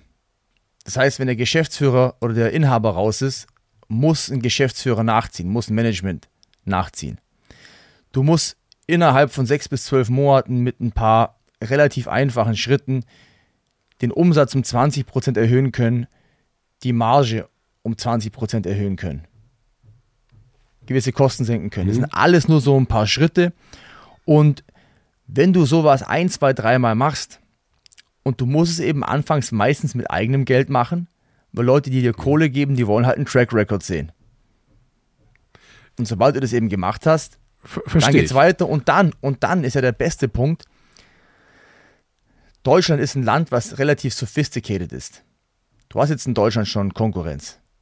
Tja, du kannst aber das auf der ganzen Welt machen. Kannst dir Teams äh, und kannst alles auf der ganzen Welt machen. Da bin ich bei dir. Also was du beschreibst, ist ja klassisches Private Equity Geschäft. Ne? Also man kauft Anteile von einem Unternehmen, versucht die Gibt es ganz unterschiedliche genau, Modelle, in allen ja. möglichen Spielweisen, wie man das finanziert, wie man da wieder rauskommt. Und eigentlich die Leute, die ich so aus der Private Equity ähm, Industrie kenne, das sind halt alles Investmentbanker, die kommen halt alle von irgendwelchen Business Schools. Die, wenn ich jetzt, Die machen es meistens auf einem größeren Level. Die machen Mhm. es meistens mit so Firmen, die schon 30, 50. Ich war jetzt gerade auf Ibiza, da war auch so ein Investmentbanker, der hat dann ganz lange an einem Deal gearbeitet und die Firma macht also 80 Millionen Euro Umsatz im Jahr und Mhm. das sind dann, das ist dann wieder ein anderes Modell. Hm, das heißt, Ich ihr mach- geht in kleinere Firmen vermutlich. kleinere Firmen, viel schnellere Transaktionen, dann wird gebündelt zu einer größeren Firma, dann wieder verkauft. Das ist ein anderes Modell. Und da wären Investmentbanker sogar fehl am Platz, weil die sind da zu theoretisch, die sind da zu weit oben. Die wollen dann gleich nur Due Diligence machen bei KPMG für äh, 200.000 Euro und bla bla bla bla bla. Das ist dann, das ist, das ist dann schon ein Level zu hoch. Ja, verstehe. Dauert zu lang und verdient man auch zu wenig Geld daran, weil das ist f- dann schon wieder viel mehr umkämpft. Verstehe ich. Also das Private Equity Modell für diejenigen, die da nicht so drin sind, das fängt an ab so 10 Millionen Umsatz. Die haben halt große Fonds. In dem Moment, wo man sagt, ich habe nicht so einen großen Fonds und möchte eigentlich weniger Geld, ich möchte nicht 500 Millionen investieren, sondern vielleicht nur 20 und das aufgesplittet auf verschiedene Unternehmen, kann man in kleinere Unternehmen investieren, die von, von den größeren einfach ignoriert werden. Plus, diese Investmentbanker, die sind eigentlich oft glorifizierte und bessere Angestellte, weil sobald du jetzt die Kohle von einem anderen als Investment nimmst und dir nur noch 5 oder 10 oder 20 Prozent vom Deal gehört, das ist ja was komplett anderes, wenn man das Geld als Darlehen nimmt, einfach einen coolen Zins und vielleicht noch einen Bonus zahlt und ein Großteil vom Kuchen gehört dir und du beteiligst nur die operativen Leute, den Anwalt, den Steuerberater, den Geschäftsführer, dann hast du wieder, es ist ein ganz anderes Game und ich, und ich weiß, es ist ein sehr interessantes Thema, aber ich will da auch nicht zu sehr ins Detail gehen. Ja, ich, okay, das, das verstehe ich. Aber die, die, ich wollte eigentlich auf eine ganz andere Frage hinaus. Das ist ein extrem komplexes, extrem risikoreiches Modell. Das Finde ich nicht. Ich finde es ich find's einfacher wie, also ich finde es ich find's, also ich find's viel einfacher wie eine ganz normale, äh, also ich habe ja zum Beispiel ein Restaurant-Business aufgebaut, bis auf knapp zehn, zehn Franchises. Das fand ich hundertmal schwieriger, hundertmal risikoreicher. Es war ein völliger Krampf. Okay, das verstehe ich. Also- aber se- selbst das aufzubauen, aber das, hast du ja aufgebaut. Wahnsinn. Also, boah, das war ein absoluter Nightmare. Und aber äh, wenn ich so mit Unternehmern spreche, Mhm. dann sagen die meistens, ich muss mich auf das Thema fokussieren. Aber wir haben jetzt gerade lange über Ausbildung von Verk- Verkäufern gesprochen und parallel macht der Karl noch Private Equity. Und dann macht der Karl noch Content und der Tag hat auf 24 Stunden. also zum Beispiel jetzt mit diesem Thema, das meiste, was ich ja mache, ist, um meine eigenen Probleme zu lösen. Das heißt, wenn ich jetzt äh, Unternehmen habe, die brauchen Vertriebler, Partneragenturen, die brauchen Vertriebler. Ich mache da einmal im Monat einen Live-Call, einen Online-Call. Ich nehme ein paar Werbeanzeigen auf und alles andere macht ja mein Team. Das heißt, dieses, dieses ganze Ding, das läuft vielleicht mit fünf bis zehn Stunden Arbeit von mir pro Monat. So ein komplettes Ding läuft fünf bis zehn Stunden. Content habe ich die letzten paar Jahre fast gar nicht mehr produziert. Jetzt will ich wieder Content produzieren, weil es mir eben Spaß macht. Und es kommt ja immer darauf an, was hast du für ein Team an Leuten? Was hast du denn für ein Team an Was, Leuten? was hast du für ein, ja, was hast du eben für ein, für ein Team an Leuten? Hast du gute Marketer? Hast du gute Verkäufer? Hast du gute Berater und so weiter und so fort? Und dann kannst du dich natürlich nach und nach auch aus vielen Themen rausnehmen. Und ja, ich persönlich, ich habe ja auch kein Work- und Life-Balance, sondern das ist ja bei mir völlig integriert. Du bist quasi, du arbeitest den ganzen Tag, also was heißt Immer. arbeitest den ganzen Tag oder lebst den ganzen Tag, aber das Leben ist die Arbeit Es und ist, es ist bei mir, es ist bei mir völlig integriert. Mhm. Völlig integriert. was würdest du machen, wenn jetzt du morgen aufstehen würdest, wir würden im Kommunismus leben und du hättest ein Arbeitsverbot. Du dürftest quasi kein Geld verdienen. Ich würde wahrscheinlich sehr viel mehr trainieren. Ich würde so in die Richtung Powerlift und Strongman gehen. Würde also so richtig in diesen, in diesen Kraftsportbereich einsteigen. Dann würde ich extrem viel lesen. Was würdest du lesen? Also ich würde erstmal extrem viel nochmal mehr Geschichte lesen. Ähm, ich würde mich noch viel stärker in den Bereich Politik einlesen. Und dann würde ich natürlich probieren, im Kommunismus in die Politik zu gehen und das ganze Ding wieder Richtung, Kapital Richtung Kapitalismus zu drehen. Apropos Politik, Ja. du hast gesagt, gerade gesagt, äh, äh, Politik ist eine Passion von dir und du hast auch schon angedeutet, äh, dass du nicht zufrieden bist mit dem Gang der Dinge in unserem Land, wie man so schön sagt. ja. Ähm, was nervt dich am meisten? Also was mich am aller, aller, allermeisten nervt in unserem ganzen Land, ist erstmal unser Steuersystem. Weil es ist ja schon im Wort drin Steuern. Das steuert einiges. Und du musst dir mal Folgendes vorstellen. Stell dir mal vor, du hast jetzt eine Firma. Und in dieser Firma sind extrem gute Auszubildende. Das wären geile Mathematiker, geile Physiker, geile Chemiker. Das wären äh, begnadete Programmierer. Und auf einmal fangen die Leute an und arbeiten irgendwo hinten im Eck in der Buchhaltung. Die gehen also nicht in die Produktentwicklung, die machen nichts Produktives. Die, Und entfalten die, ihr Potenzial nicht. jetzt, jetzt, jetzt entfalten die ihr Potenzial nicht. Die besten drei Leute bei mir im Gymnasium, die intelligentesten drei Leute bei mir im Gymnasium, die hätten, die hatten, die waren, die waren so intelligent, die hätten in deutsche Marktführerfirmen reingehen können und dort Produkte weiterentwickeln können, Maschinen, Programme, Dinge, die Innovation bringen. Und weißt du, was die drei jetzt sind? Alle drei Steuerberater. Okay. Und das ist ein riesen, riesen, riesen Problem. Und ich rede jetzt nicht nur, dass das Steuerthema ein Problem ist, weil jetzt die großen Konzerne keine Steuern zahlen, die Mittelschicht rasiert wird, die Normalverdiener rasiert werden und dies und das und wie viel Prozent und so weiter. Das ist nicht mal das Hauptproblem. Das Hauptproblem ist, dass wir viel zu viel menschliche Ressourcen in einen Bereich reinpacken, der zur Produktion, zur Realwirtschaft, zur Innovation nichts beiträgt. Wie würdest du es denn besser Das ist ein machen? Riesenproblem. Also erstens mal, das Erste, was du machen musst, ist, du musst das Ganze extrem vereinfachen, dass du 90% der Finanzbeamten und 90% der Steuerberater überflüssig machst. Dass dieses Potenzial, also dass erstmal viel weniger Kosten für den Staat da sind und dass dieses ganze HR, dieses menschliche, diese Human Resource Potenzial freigeschaltet wird, dass es in die freie Marktwirtschaft wieder reingeht. Ja? Was heißt freie Marktwirtschaft wieder reingehen? Also sind wir in einer unfreien Marktwirtschaft. Nein, die Beamten, die sind ja, die arbeiten ja beim Staat, die Ach arbeiten so, ja nicht okay. im freien Markt. So, Dass das Potenzial der, also dass die Finanzbeamten, die halt heute 90 Prozent, So. also 90 Prozent der Finanzbeamten, Genau. dass die in der Wirtschaft arbeiten und nicht in der Verwaltung. genau. Und dann machst du folgendes: Du gehst her und du machst einen Flat Tax von zum Beispiel 12 bis 15 Prozent, wo es sich auch für riesige Konzerne gar nicht lohnt, diese abartigen Steuerkonstrukte zu bauen, weil dieses Steuerkonstrukt zu bauen, das kostet ja auch Geld. Safe. Wenn ich jetzt Sehr viel. schau her, wenn ich jetzt auf 30 Prozent bin, ja, und ich will runterkommen auf 10 Prozent oder auf 8 Prozent oder auf 5, dann kostet es mich ja extrem viel Geld mit einem riesen Konstrukt, mit Beratern, mit allem möglichen, diese abartigen Konstrukte zu bauen. Und wenn ich jetzt den Deal bekomme, dass ich einfach nur pauschal 12 bis 15 Prozent zahle, ja, dann kann ich mir das alles ersparen. Dann sage ich, okay, pass auf, 12 bis 15 Prozent, fairer Deal, ich zahle das. Und dann brauche ich dieses ganze Konstrukt, diesen ganzen Schrott, brauche ich dann gar nicht. Und, Ah. das, und das zahlen dann halt einfach alle. Dann würde ich die Einkommensteuer komplett streichen. Weil, Komplett. stell dir mal vor, du hast jetzt ein Unternehmen und je mehr dein Vertriebler Umsatz macht, desto mehr ziehst du im Potenzial, äh, prozentual von der Provision ab. Da verstehe ich. Ich verstehe die These, dass es Und, und, wenig sinnvoll ist. Ja. die besten Leute, die besten Leute, die wir haben, die ziehen alle weg. Die gehen nach Dubai, die gehen in die Schweiz, die, die hauen alle ab.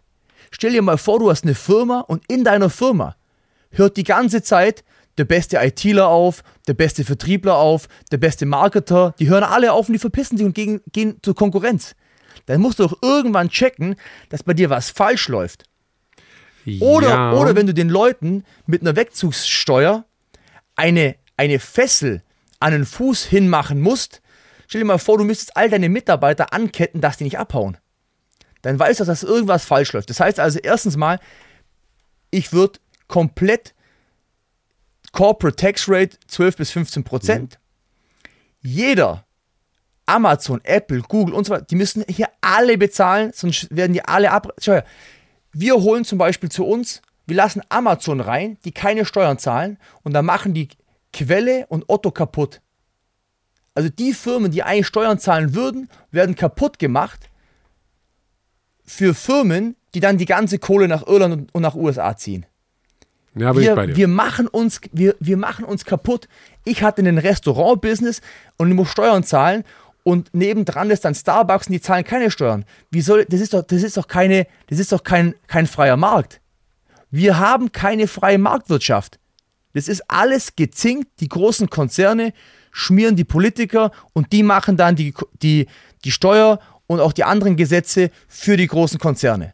Wir haben keine freie Marktwirtschaft. Die großen Konzerne bezahlen die Lobbyisten, die Lobbyisten, die schmieren dann die Politiker und die Politiker machen dann die Gesetze für die großen Konzerne und somit wird die freie Marktwirtschaft ausgehebelt. Und die, und die großen Konzerne zahlen ja viel weniger Steuern als die Arbeitnehmer, als die Mittelschicht. Das ist alles ein Riesenproblem. Und ich würde dann neben Corporate Tax, würde ich dann noch ganz klar Punkt Nummer zwei, die Konsumsteuern erhöhen. Aber ich würde doch nicht Einkommen versteuern. Arbeit, ich würde doch nicht. Wir, wir haben bei uns den höchsten Steuersatz auf Arbeit. Das heißt eigentlich, das, das ist doch absurd.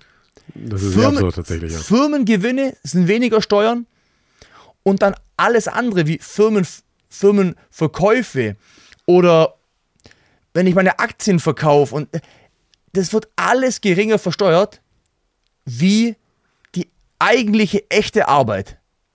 Ja, da bin ich bei dir. Das da ist doch ich, absurd. Da bin ich bei dir. Also äh, Aktiengewinne zum Beispiel mit pauschal 25 Prozent, wenn man tatsächlich aber nur ähm, Einkommen aus Kapitalvermögen hat, dann äh, gibt es, das führt jetzt sehr weit, ähm, aber noch günstigere Steuersätze als die 25 Prozent. Wenn man Ja. aber, ähm, Ja, aber- tatsächlich arbeitet, muss man halt bis zu knapp 45 Prozent Steuern zahlen. Das ist schon sehr, sehr viel. Und den, den Punkt sehe ich, wo ich Schwierigkeiten habe, da, da rein äh, zu gehen oder wo es, ja, wo, womit ich Schwierigkeiten haben würde, wäre zu sagen, wir senken Steuern das auf einen Steuersatz, der deutlich unter 50 Prozent vom aktuellen Unternehmenssteuersatz liegt. Äh, Das heißt, uns würden Unternehmenssteuern wegbrechen und es würde die komplette Einkommensteuer wegbrechen. Nein, es, es, es, es würden extrem viele Steuern hinzukommen, weil die ganzen großen ausländischen Konzerne oder auch inländischen Konzerne, die würden alle endlich mal Steuern zahlen. Da bin ich bei dir, dass das Die würden endlich, ich, ich, ich, ich würde die alle abkassieren. Ich würde Apple abkassieren, Google. Ich würde sagen, Irland. Ich, vergiss das alles. Ich würde Monaco zudrehen. Ich würde Irland zudrehen. Ich würde die alle zudrehen. Ich würde die alle zudrehen. Ich würde sagen, wer in der EU, EU bleiben will, wer einen gewissen Schutz haben will, wer unter gewissen Regeln leben will, der muss seinen Mindesttax auf, die, auf diesen Tax hochfahren. Ansonsten seid ihr raus. Wir handeln mit euch nicht. Leute, die bei euch eine. Ich würde die abrasieren ohne Ende. Prinz Albert und so. Ich, ich würde die alle abrasieren. Das, Alle. Äh, mich erinnert das sehr stark an äh, einen Herrn, der mal US-Präsident war, was du so sagst. Ich Ähm, bin, ich bin ein riesen Trump-Fan. Der Trump, ich, äh, ich würde die alle abrasieren. ja, Alle. Ich glaube auch, Liechtenstein, ich würde da mal das Licht ausknipsen in Liechtenstein. Das wäre Dunkelstein. äh, wieso, also gibt es einen Weg, in dem du tatsächlich in die Politik gehst und für den Bundestag kandidierst? Gibt's vielleicht, vielleicht, vielleicht. Das Problem ist, wir sind schon, also langsam bewegt sich doch, also am, die Amerikaner sind ja immer schon ein bisschen weiter als wir. Und zum Beispiel hast du ja in den USA, da gibt es ja auf der einen Seite dieses ganze Woke und Feminism und Gender und kommunistisch fast und bla bla bla. Aber es gibt ja auch eben eine sehr starke Gegenpartei.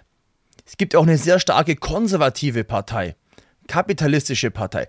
Es gibt da halt 50-50. Und bei uns ist es halt schon sehr weit abgedriftet in Wokeland. Also wir sind ja sehr stark links und grün und dies und Gla- das. Glaubst du, dass wir woker sind als die USA? Wir, Ja. prozentual, wir sind zwar nicht so extrem, aber prozentual mehr, beziehungsweise wir haben ja auch eine sehr große stille Mehrheit, die normal denken, aber es eben nicht sagen. Was heißt normal? Weil das dann- heißt nicht woke für dich. Ja, genau, weil dann natürlich sofort, also bei mir war es ja so, nach diesem, nach diesem Witz, den ich damals gemacht habe, Äh, wel- welchem diesem? ja, ganz am Anfang, wir haben ja von diesem Böhmermann-Witz Äh, genau, mit, mit äh, da haben, da haben Influencerinnen mit paar Millionen Follower, also die Art Influencerinnen, die eine Woche pinke Haare hat, die nächste Woche lilane Haare, die nächste Woche grüne Haare, wo sich der Psychologe denkt, wenn die reinkommt, oh, der, da verdiene ich richtig viel Kohle, ja. Die einfach einen, einen Klatsch haben.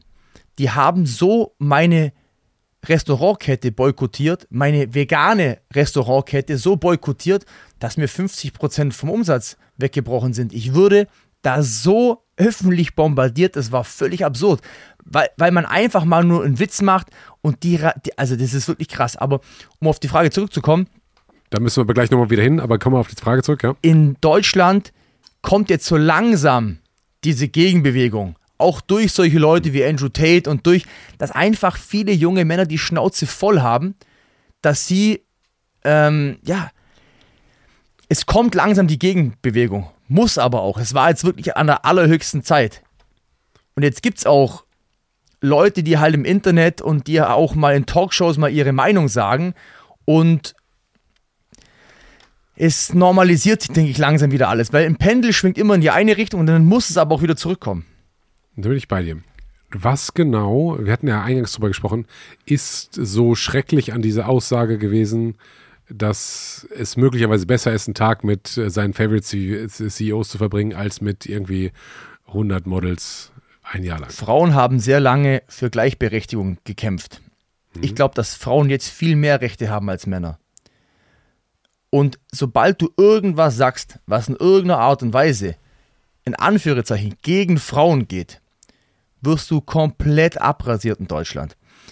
Und Aber, aber ähm, gibt es was, was ich vielleicht auch nicht sehe, was da irgendwie frauenfeindlich drin ist? Weil so, es liegt ja in unserer ja, Natur. Ja, weil es eben darum geht, hey, du hast jetzt, man hat Frauen reduziert aufs, aufs Optische und man hat Frauen ähm, reduziert auf potenziell Sklavinnen.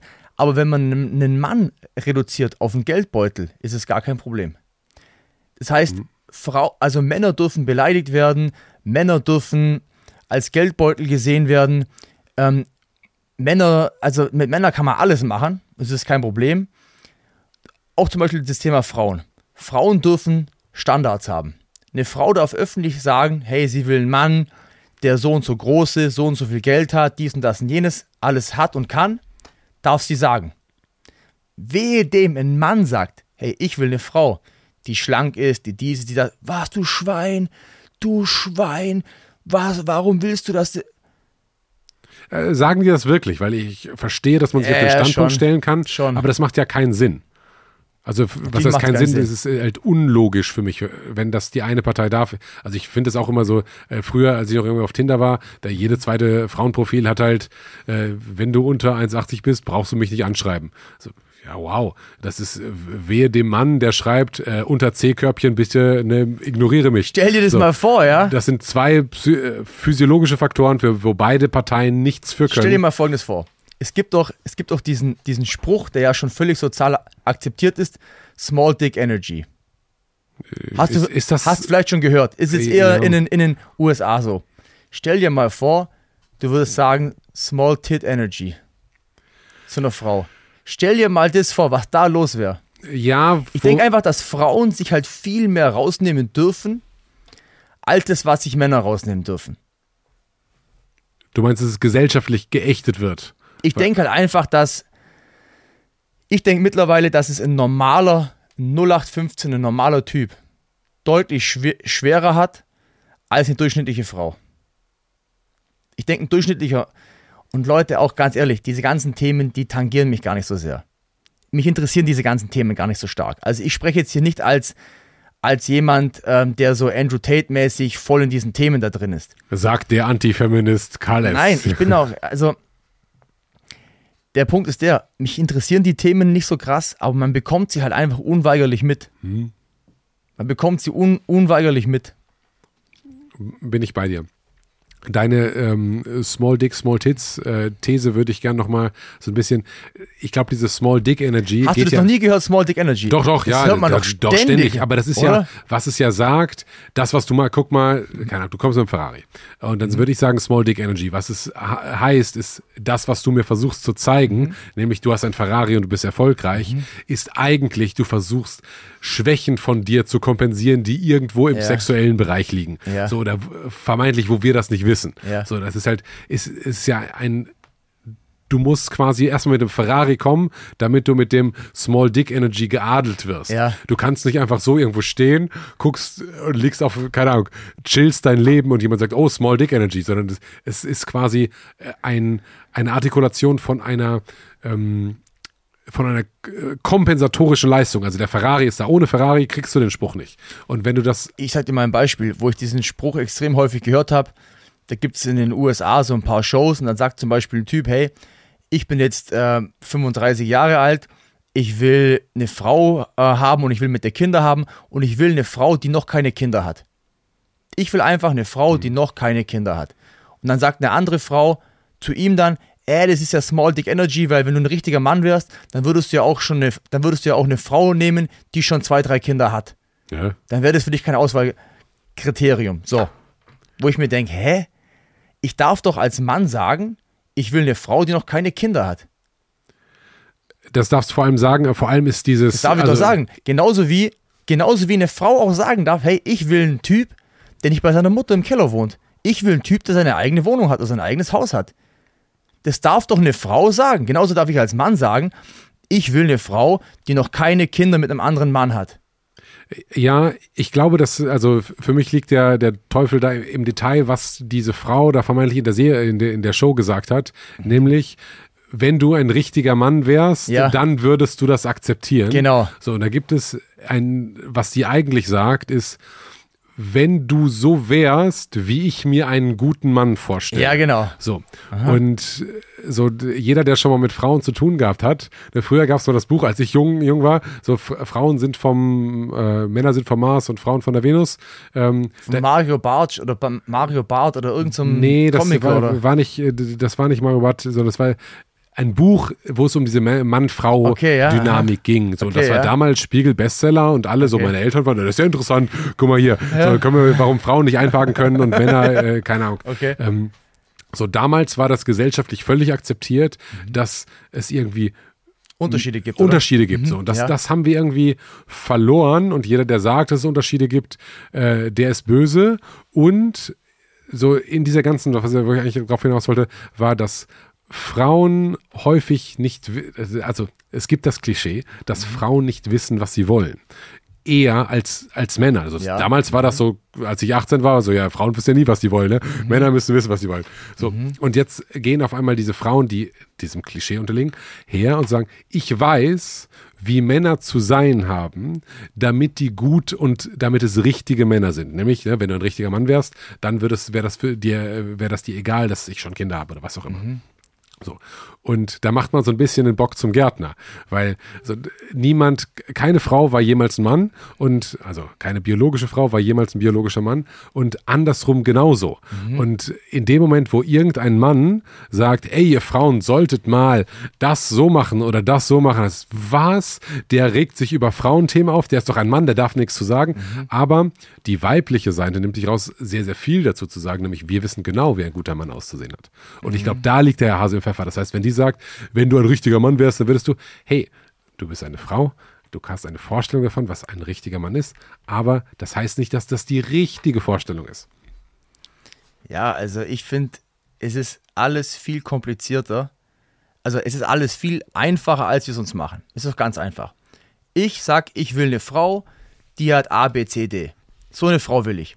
Und dann muss doch ich mir überlegen, wenn ich so eine Frau will, muss dann ich mir überlegen, was will so eine Frau? Ist doch klar. Ich will diese Frau, wenn ich jetzt die sehe und die gefunden habe, dann muss ich mir überlegen, was will diese Frau? So.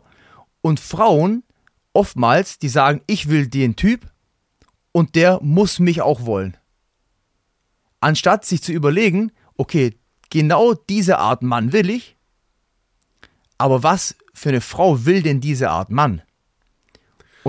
Ich habe ich hab über, ich habe hunderte Frauen trainiert als Personal Trainer. Deswegen kenne ich mich auch ein bisschen mit Frauen aus. Und als Personal Trainer, gerade bei Frauen, bist du auch so ein bisschen Psychologe, du hörst ja auch sehr viel mit. Und Frauen und Männer haben ein ganz anderes Leben. Ein komplett, ein komplett anderes Leben. Die haben eine komplette andere Experience. Als Mann gehst du mit 18 in eine Bar und du bist auf dem sexuellen Marktplatz nichts wert. Du kommst rein, keine Frau interessiert sich für dich. Kein Typ interessiert sich für dich. Du bist im Endeffekt, blöd gesagt, wertlos und unsichtbar. Du kommst als eine Frau rein, die einigermaßen ordentlich aussieht, geschweige denn eine Frau, die gut aussieht. Hey, du bist on top of your game. Jede, fünf Typen wollen dir einen Drink ausgeben. Der eine will dich anmachen, der nächste will dich mitnehmen. Der übernächste, der lädt dich nach Dubai ein. Der andere lädt dich zum Essen ein. Äh, du brauchst nicht mal einen Geldbeutel. Du musst fast großartig nichts können.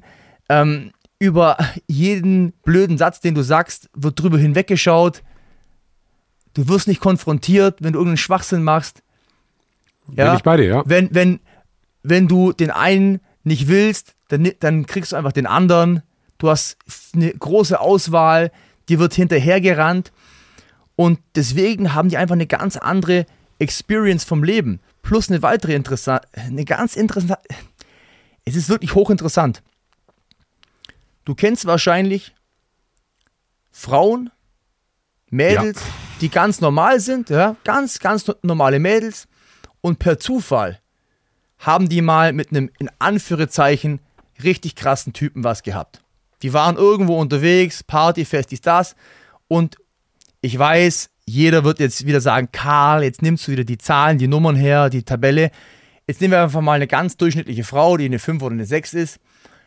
Viele von denen, da kommt ein Typ, der eine 8, eine 9 oder eine 10 ist und geht da halt mal ein paar Stufen runter und nimmt die halt mal mit.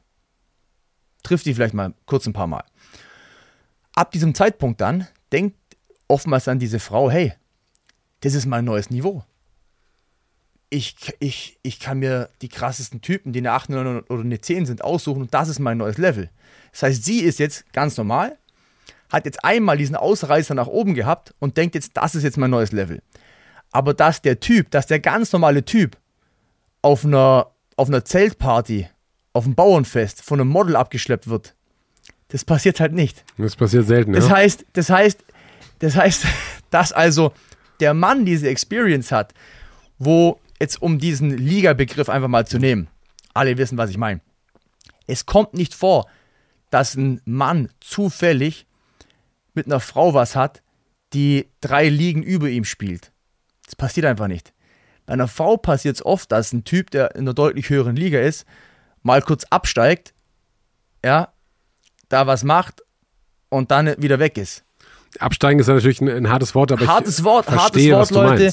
Und jetzt können natürlich viele Frauen, viele Männer hier viele Kommentare schreiben, aber wir wissen doch alle, um was es geht.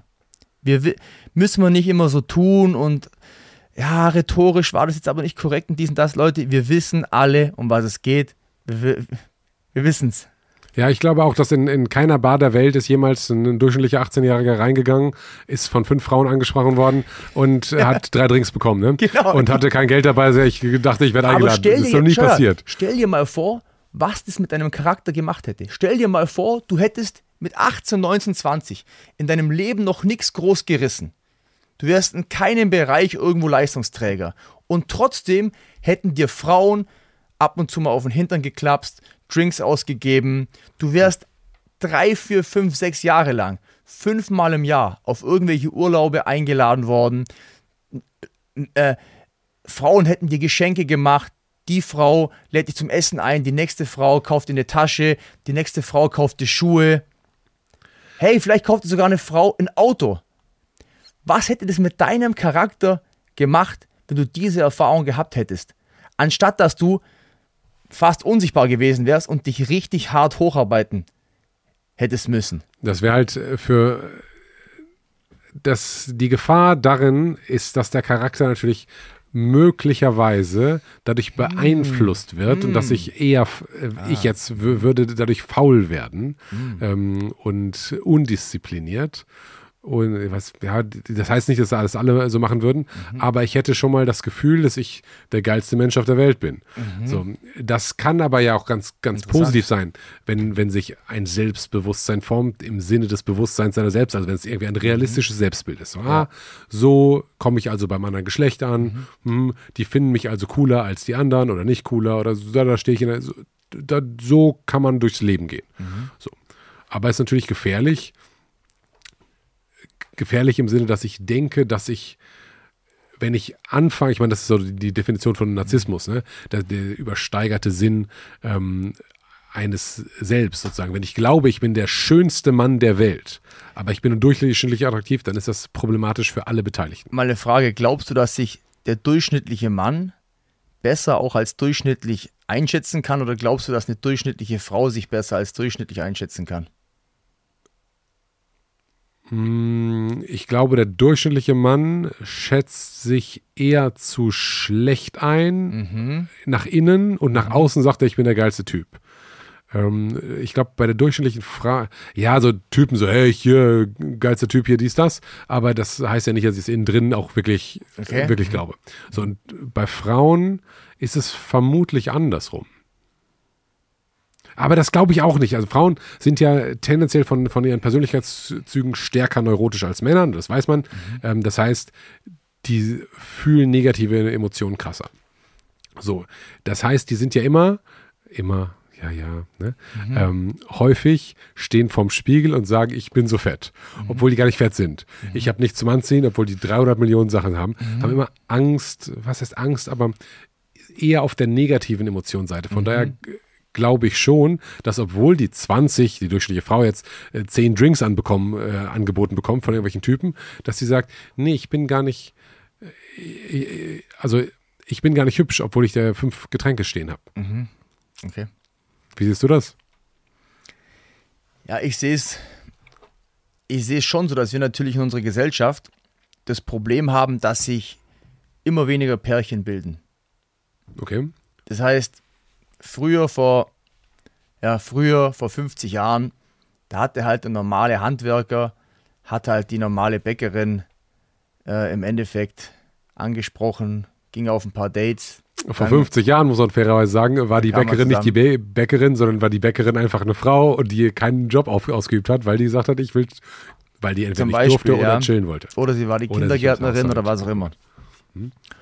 Und du konntest halt als ganz normaler Mann konntest du noch deutlich einfacher eine ganz normale Frau auch einfach daten, heiraten, Kinder kriegen etc.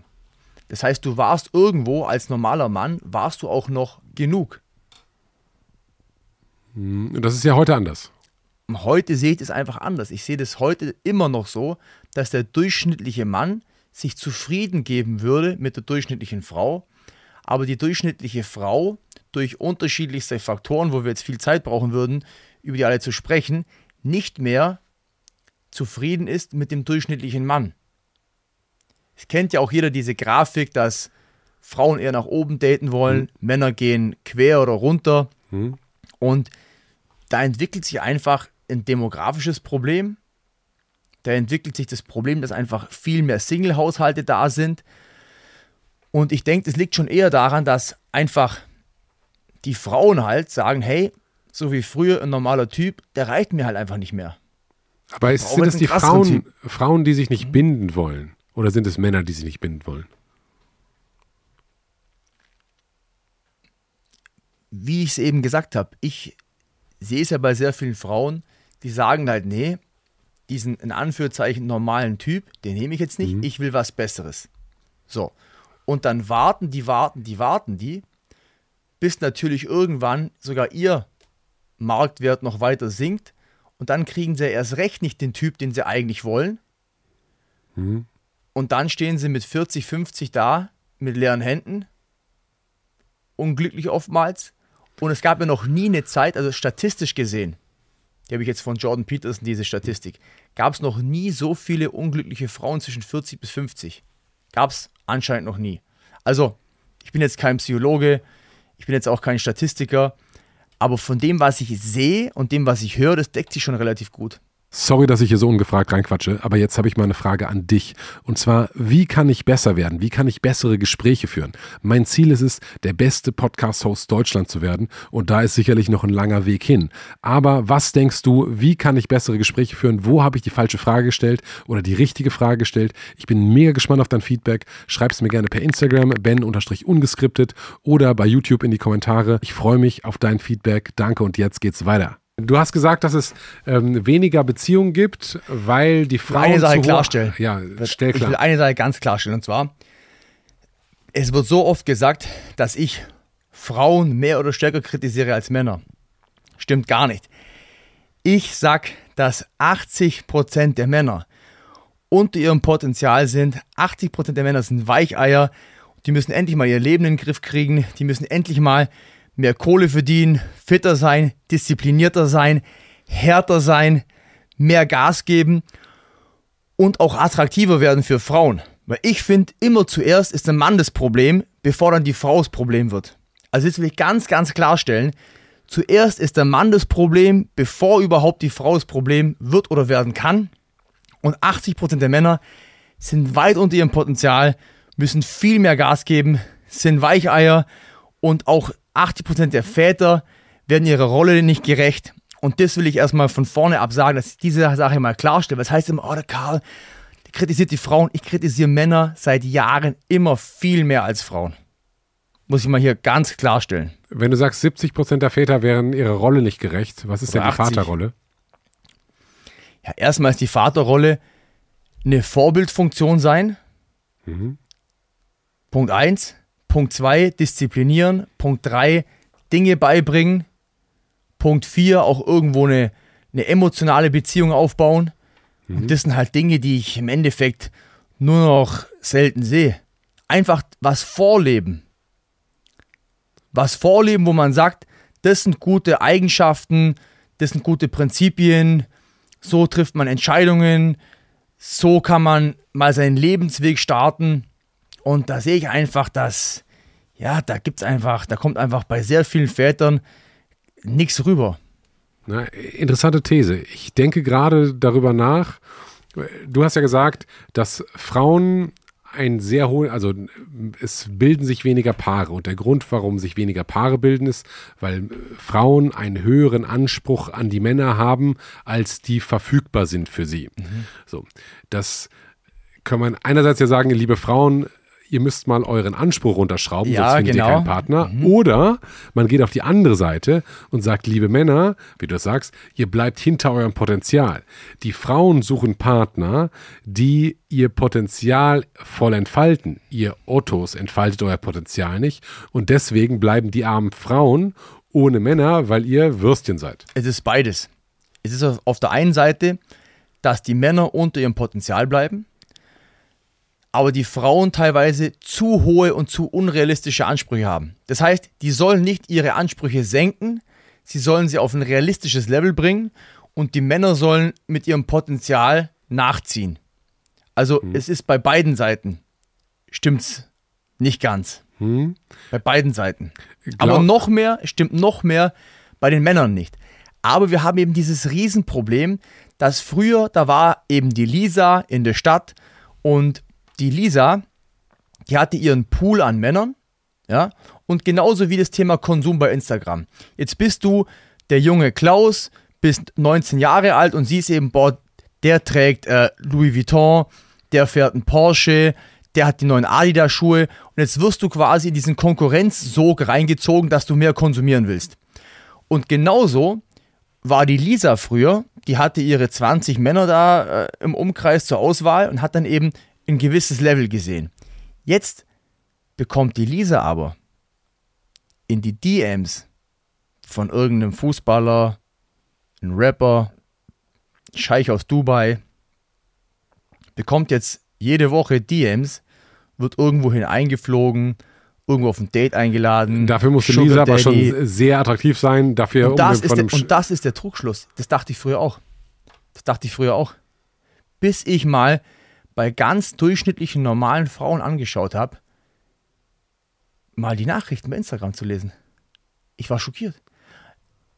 Also, da gibt es ja auch, man kann ja auch sich auf YouTube mal diese, diese ähm, Reportagen anschauen zum Thema Tinder, dass ein richtig top gut aussehender Typ von 100 Mal, wo er, ich weiß jetzt nicht, in welche Richtung man swipen muss, dass man sagt, ja, rechts ist Matchen, weil ich links muss zugeben, ich habe keinen Tinder. Ich hatte noch nie Tinder. Hast so. du nie Tinder gehabt? Nie Tinder gehabt. Das ist nie. eine sehr kontemporäre Nie. Erfahrung, die man nicht missen sollte. Nie Tinder gehabt. Ich war immer im Real Life schon relativ erfolgreich. Auf jeden Fall, plus die Frauen, die ich äh, dann immer hatte, die hatten, die waren nie auf Tinder. Weil ab, Ja. ab, ab, also ich persönlich habe nur mal drüber geschaut bei Kollegen und ab einem gewissen Niveau sind die Frauen nicht mehr in Tinder drin. Also ich habe da nie die richtigen Perlen gesehen auf Tinder. Bei den, da, das war immer so, ja, es ging schon, äh, schon in die richtige Richtung, aber so die richtigen Perlen, die waren, die habe ich da nie gesehen. Ja, fairerweise muss man auch sagen, du hast ja große Social Media Accounts, von daher, das ist dein eigenes Personal Tinder, ne? Also Das stimmt die, natürlich. die haben ja. alle schon geswiped und die schreiben die halt, wenn die Genau. äh, dich cool finden und dann Ja. kennen die dich halt auch schon und dann kannst du selektieren. Ja. Das ist eine sehr, sehr, tatsächlich, um das Wort mal überzustrapazieren, privilegierte Rolle, in der du da bist. Ne? Da kannst du selektieren. Ah, das, war bis, das war bis vor sechs Monaten, wo es mit dem blauen Haken nicht so einfach war, noch besser. Da war natürlich blauer Haken, war natürlich mega. ja, ja, selbst Auf- ich habe jetzt einen blauen Haken. Ne? Ja. Äh, Auf jeden Fall. Ja, Auf jeden Fall. Bei welchem Thema waren wir jetzt stehen geblieben? Ah, Frauen, Männer, äh, Beziehungen, äh, Lisa, Ja, ja, Lisa und klar. Klaus. Du warst bei Lisa ah, und Klaus. Genau, pass auf. Ich habe jetzt schon bei vielen durchschnittlichen Frauen reingeschaut und wir waren, wir waren bei dem Tinder-Beispiel. Bei Tinder waren wir. Und ein richtig krass aussehender Typ hat bei 100 Swipes nur 20 Matches. Und eine durchschnittlich gut aussehende Frau hat bei 100 Swipes 60 Matches. Eher, eher Und- mehr, würde ich sagen. Und Ja. genau so ist es auch bei Instagram. Wirklich durchschnittliche Frauen, wo ich mal reingeschaut habe, die kriegen am Tag fünf bis zehn DMs von irgendwelchen Typen. Und als ich kenne richtig viele richtig gut aussehende Typen, die bekommen dann einmal alle zwei Wochen eine DM vielleicht. Ja, da muss man vielleicht, also dass ich jetzt die feministische Lanze breche, ist auch ganz lustig. Da muss man aber auch sagen, dass kulturell ist, so ist, kulturell oder natürlich, man weiß es nicht, ist, dass der Mann häufig den ersten Schritt macht. Das heißt, Das stimmt, eine, eine Nachricht von einer Frau an einen Mann, die so sagt, hey, du bist ja ein cooler Typ, ist, ist schon ja schon heavy, ja. wirklich fast Prostitution, was, was da mitschwingt an, an Gedanken. Also Von der, ja, also vielleicht versetzen wir uns da mal kurz in die Frau rein. Es ist, glaube ich, als Frau, wenn jetzt jemand dir, wenn dir ein ein Mann eine Nachricht schreibt, hey Karl, ich finde cool, was du für Content machst, lieben Gruß und alles Gute. So. So, das, da denkst du dir nichts bei, kriegst ein paar von, ne? Viele. So. Wenn jetzt aber die gleiche Nachricht von einer Frau boah, ich habe kommt, da eine harte Geschichte. ja, da ist, das ist fast unmöglich für die zu schreiben, dass sie dich nett findet und hey, cool, keep up, keep up the good, good work, ohne dass du denkst, die will mich bumsen. Weißt So. du, pass auf, weißt du, wie naiv ich früher war? Ich muss jetzt eine kurze Geschichte Hau erzählen. die raus, hau raus, hau raus. Und zwar, das war nach meinem ersten Jahr YouTube. Wie alt war ich da? Zwei, drei, zwei, zwei, 22, 23, irgendwie sowas. 21. Also ich war ganz Anfang 20 und ich war es nicht gewohnt, dass halt Frauen auf einen stehen. Das ist halt einfach, als junger Typ ist es halt einfach nicht so. Und dann nach so sechs Monaten YouTube, wo ich schon so 30.000 oder 50.000 Follower hatte und der ganzen Vegan-Szene sehr bekannt war oder relativ bekannt war, hat mir eine Polizistin aus Berlin geschrieben, sie wird mal gern zum veganen Kochen vorbeikommen. Und ich dachte halt wirklich, ey, ich, ich dachte wirklich, die will zum veganen Kochen vorbeikommen. Ich dachte das wirklich, Nice. ja. Und dann habe ich dir ein Gästezimmer vorbereitet. Ein Gästezimmer. Dann, Wow, du, du warst Ey, ja schon da bei 20, ey, du warst ja nicht zwölf. Ey, pass auf, ich war da echt, ey, ich war da wirklich, ich war da wirklich, ich war da, ich stand da wirklich mal richtig auf dem Schlauch, okay? Und dann ist die angekommen, wir haben gekocht, dies, das, jenes. Und ich war auch so im Arbeitsmodus. Ich war null in diesem Ich reiß jetzt Frauen auf Modus. Und dann habe ich die in ihr, in ihr Gästezimmer da gebracht. Ich gehe in mein Zimmer und dann klopft die zehn Minuten später und sagt, willst du mich ja eigentlich verarschen? Und dann piep, piep, piep mich jetzt mal bitte. Ich hab das, die, also sie musste quasi mit der Oh, Brechstange du hast durchgreifen. auch nichts vorher verstanden. Ich hab's nicht gecheckt. Ich hab es nicht gecheckt. so, der Tag wurde dunkler, die Sonne ging unter. Ich hab es nicht gecheckt. Und ich war auch früher so ein Typ. Ich war wirklich so ein Typ. Ich hab das nie gecheckt. Wir haben auch, wir haben auch zehn Jahre später Frauen gesagt, hey Karl, ich fand dich eigentlich früher richtig nice. Und ich so, ey, wirklich, ich fand dich auch geil. Ich hab das nie, ich hab's nie gecheckt. Ja, ich hab es nicht gecheckt. Es war, ich hab's wirklich nicht gecheckt. Ich meine, überleg mal, was in dem Kopf dieser Polizistin vorgegangen sein muss. es war krass. Also, die hat das Die Arme. Mindset von, ähm, ich gehe in eine Bar, alle wollen mich bumsen. So, alle Genau. geben mir Drink, Drinks aus. So, Ja. ich schreibe diesem Karl, bitter. so, okay, lass uns mal zum veganen Kochen treffen, was wirklich überhaupt nicht verklausuliert ist, sondern das, die hätte es auch sehr, sehr ex, noch expliziter da reinschreiben können. So, dann fahre ich dahin und denke, okay, wenn er mich sieht, reißt er mir die Klamotten vom Leib, dann kocht er mit mir, dann erklärt er mir noch tausend vegane Rezepte, so, dann lege ich vielleicht das erste Oberteil, so, keine Ahnung, die Jacke ab, so, und mache irgendwelche Versuche, Signale zu senden Hey, und der checkt einfach bitter. nichts Ganz und dann, bitter. irgendwann geht die Tür des Gästezimmers von innen zu, dann liegt die der bei dir in der Bude und ich, scheiße, was ist denn hier? So, und diese zehn Minuten zwischen, da wäre ich wirklich gerne in ihrem Kopf. Zehn Minuten zwischen, die Gästezimmertür ist wirklich zu. Okay, der meint das jetzt ernst. Und der kommt jetzt nicht. Der muss in drei Sekunden muss er doch mal, mal fragen, ob es mir gut geht oder so. Und diese Realisierung, wenn ich jetzt nicht rübergehe, dann gibt's, ist der nächste Tagesordnungspunkt Frühstück. So, Genau. und das, ja, wow, das, das war Richtig sicherlich crazy in ihrem Kopf. Ey, ich, ich, hatte, ich hatte wirklich schon Aktionen, auch schon davor schon, wirklich. Ich war mit Frauen unterwegs nach dem Gym, dann bei mir zu Hause, dann gingen die bei mir duschen, haben die Duschtür offen gelassen, ich bin nicht reingekommen. Ich hatte wirklich schon ein paar richtig harte Aktionen, wo dann mir Frauen dann danach erzählt haben, hey, was ist denn mit dir los? Und so, richtig krass. Aber, Moment, aber du hast mit einem Flirtbuch angefangen, hier Nil, Nil, Nils Ja, Strauss der, ne? ja, tatsächlich. Ähm, und Ja. so äh, bist ständig in, ständig, aber bist in mehreren Situationen, wo Frauen bei dir zu, mit dir nach Hause kommen, mit dir, nicht mit dir duschen, aber bei dir duschen, die Tür offen lassen und dann liest du, wie soll ich Frauen ansprechen? Also es war bei mir wirklich so, Frauen, also bis so, das ist dann so gekippt, mit Anfang, Mitte 20 ist es dann gekippt, aber bis zu dem Zeitpunkt mussten bei mir Frauen richtig anklopfen, bis ich es kapiert habe. aber wolltest denn du nicht, dass du sagst, hey, okay, ich habe jetzt diese Polizistin aus Berlin, das wäre doch irgendwie cool. Ja, wie ich- kann ich das denn schaffen? Ich, ich muss ehrlich zugeben, ich war extrem fokussiert aufs Geschäft. Es war mir wirklich nicht so wichtig. Verrückt. Ich muss echt zugeben, ich hatte, bei mir waren viele Phasen verschoben. Ich habe dann die Dinge einfach dann später gemacht. Bei mir waren viele Phasen verschoben.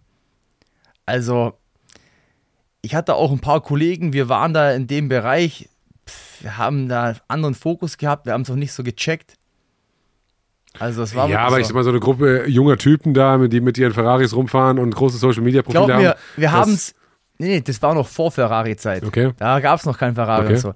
Glaub mir, wir haben das dann danach alles 10x nachgeholt, aber davor war das. Haben wir es nicht so gecheckt. Jetzt habt ihr Tenix nachgeholt. Das, Ja, ja. Auch, äh, das, das, das klingt spannend. Ja, ja, also das aber. Ja, also. Was ist denn eigentlich mit dem, ähm, äh, äh, ich würde das, das äh, Fra- Frauen-Männer-Thema zumachen, sei denn, du hast da noch was äh, Nee, du, der- ich bin, ich kann, du, du siehst ja, wir können ja gern springen, ja. für links und rechts. Ähm, das Vegan-Thema. Mhm. Damals war vegan so dein großes Genau. Megathema und heute ist es so ein Themachen. Bist du noch vegan? Gar kein Thema mehr, nee. Du bist- seit, seit drei Jahren nicht mehr. Aber wie kam die, also damals ganz am Anfang, war das Tierwohl oder war das Nein. Gesundheit? Nein, oder? es war so.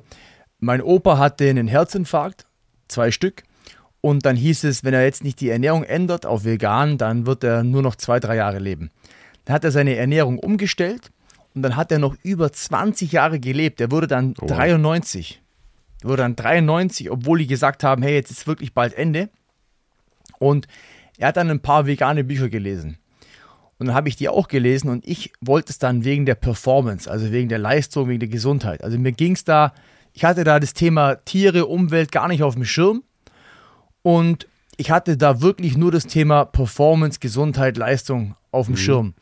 Und es hat auch bei mir dann von ungefähr 22 bis 30 extrem gut geklappt, sehr gut funktioniert. Und dann irgendwann ab 30 bin ich durch diese Menge an Kohlenhydrate, ich bin müde geworden. Das war irgendwie ein Punkt. Also ich konnte einfach tagsüber diese Menge an Kohlenhydrate nicht richtig verarbeiten. Bin einfach müde geworden. Der zweite Punkt war der, dass egal wie viel ich gegessen habe, ich würde nicht mehr satt. Mhm. Ich kam morgens nicht mehr so richtig aus dem Bett. Also ich musste mich so wirklich so, ich muss direkt neben dem Bett einen Eimer mit kaltem Wasser haben, so ungefähr. Und dann mich selber nass machen. Dann, der nächste Punkt war, ich war weniger aggressiv. Ich war bei Verhandlungen nicht mehr so aggressiv. Ich war im Gym nicht mehr so aggressiv. Ich hatte keinen Bock mehr so aufs Gym. Und dann, wo ich dann gesagt habe, mit einem sehr guten Kollege, der ein Milliardenbusiness hat, haben wir uns ausgetauscht und meinten so, hey, bei der Libido stimmt irgendwie nicht mehr so. Es ist irgendwie, man geht abends weg, man sieht eine, eine richtige Granate und es ist so, so und das war die Zeit, wo ich die Jahre davor wirklich richtig in das Thema Du warst aktiv. Eingestiegen bin, ja, ja. und auch richtig, ja, und und auf einmal war es irgendwie, es war, es war nicht mehr so interessant. Libido ging runter, dann haben wir recherchiert, gemacht, getan, alles ausprobiert. Und dann habe ich gesagt, hey, ich muss jetzt einfach mal wieder das tierische Fett reinhauen, Cholesterin, fettiges Ribeye Steak, Eier. Und auf einmal ging es dann wieder richtig los. Und dann wusste ich, okay, daran lag's. Es, es lag Es war wirklich daran. Fleisch oder tierische es Fette? Es war oder? tierisches Fett, Fleisch. Ähm, das größte Ding war für mich Eier mit Eigelb, hm.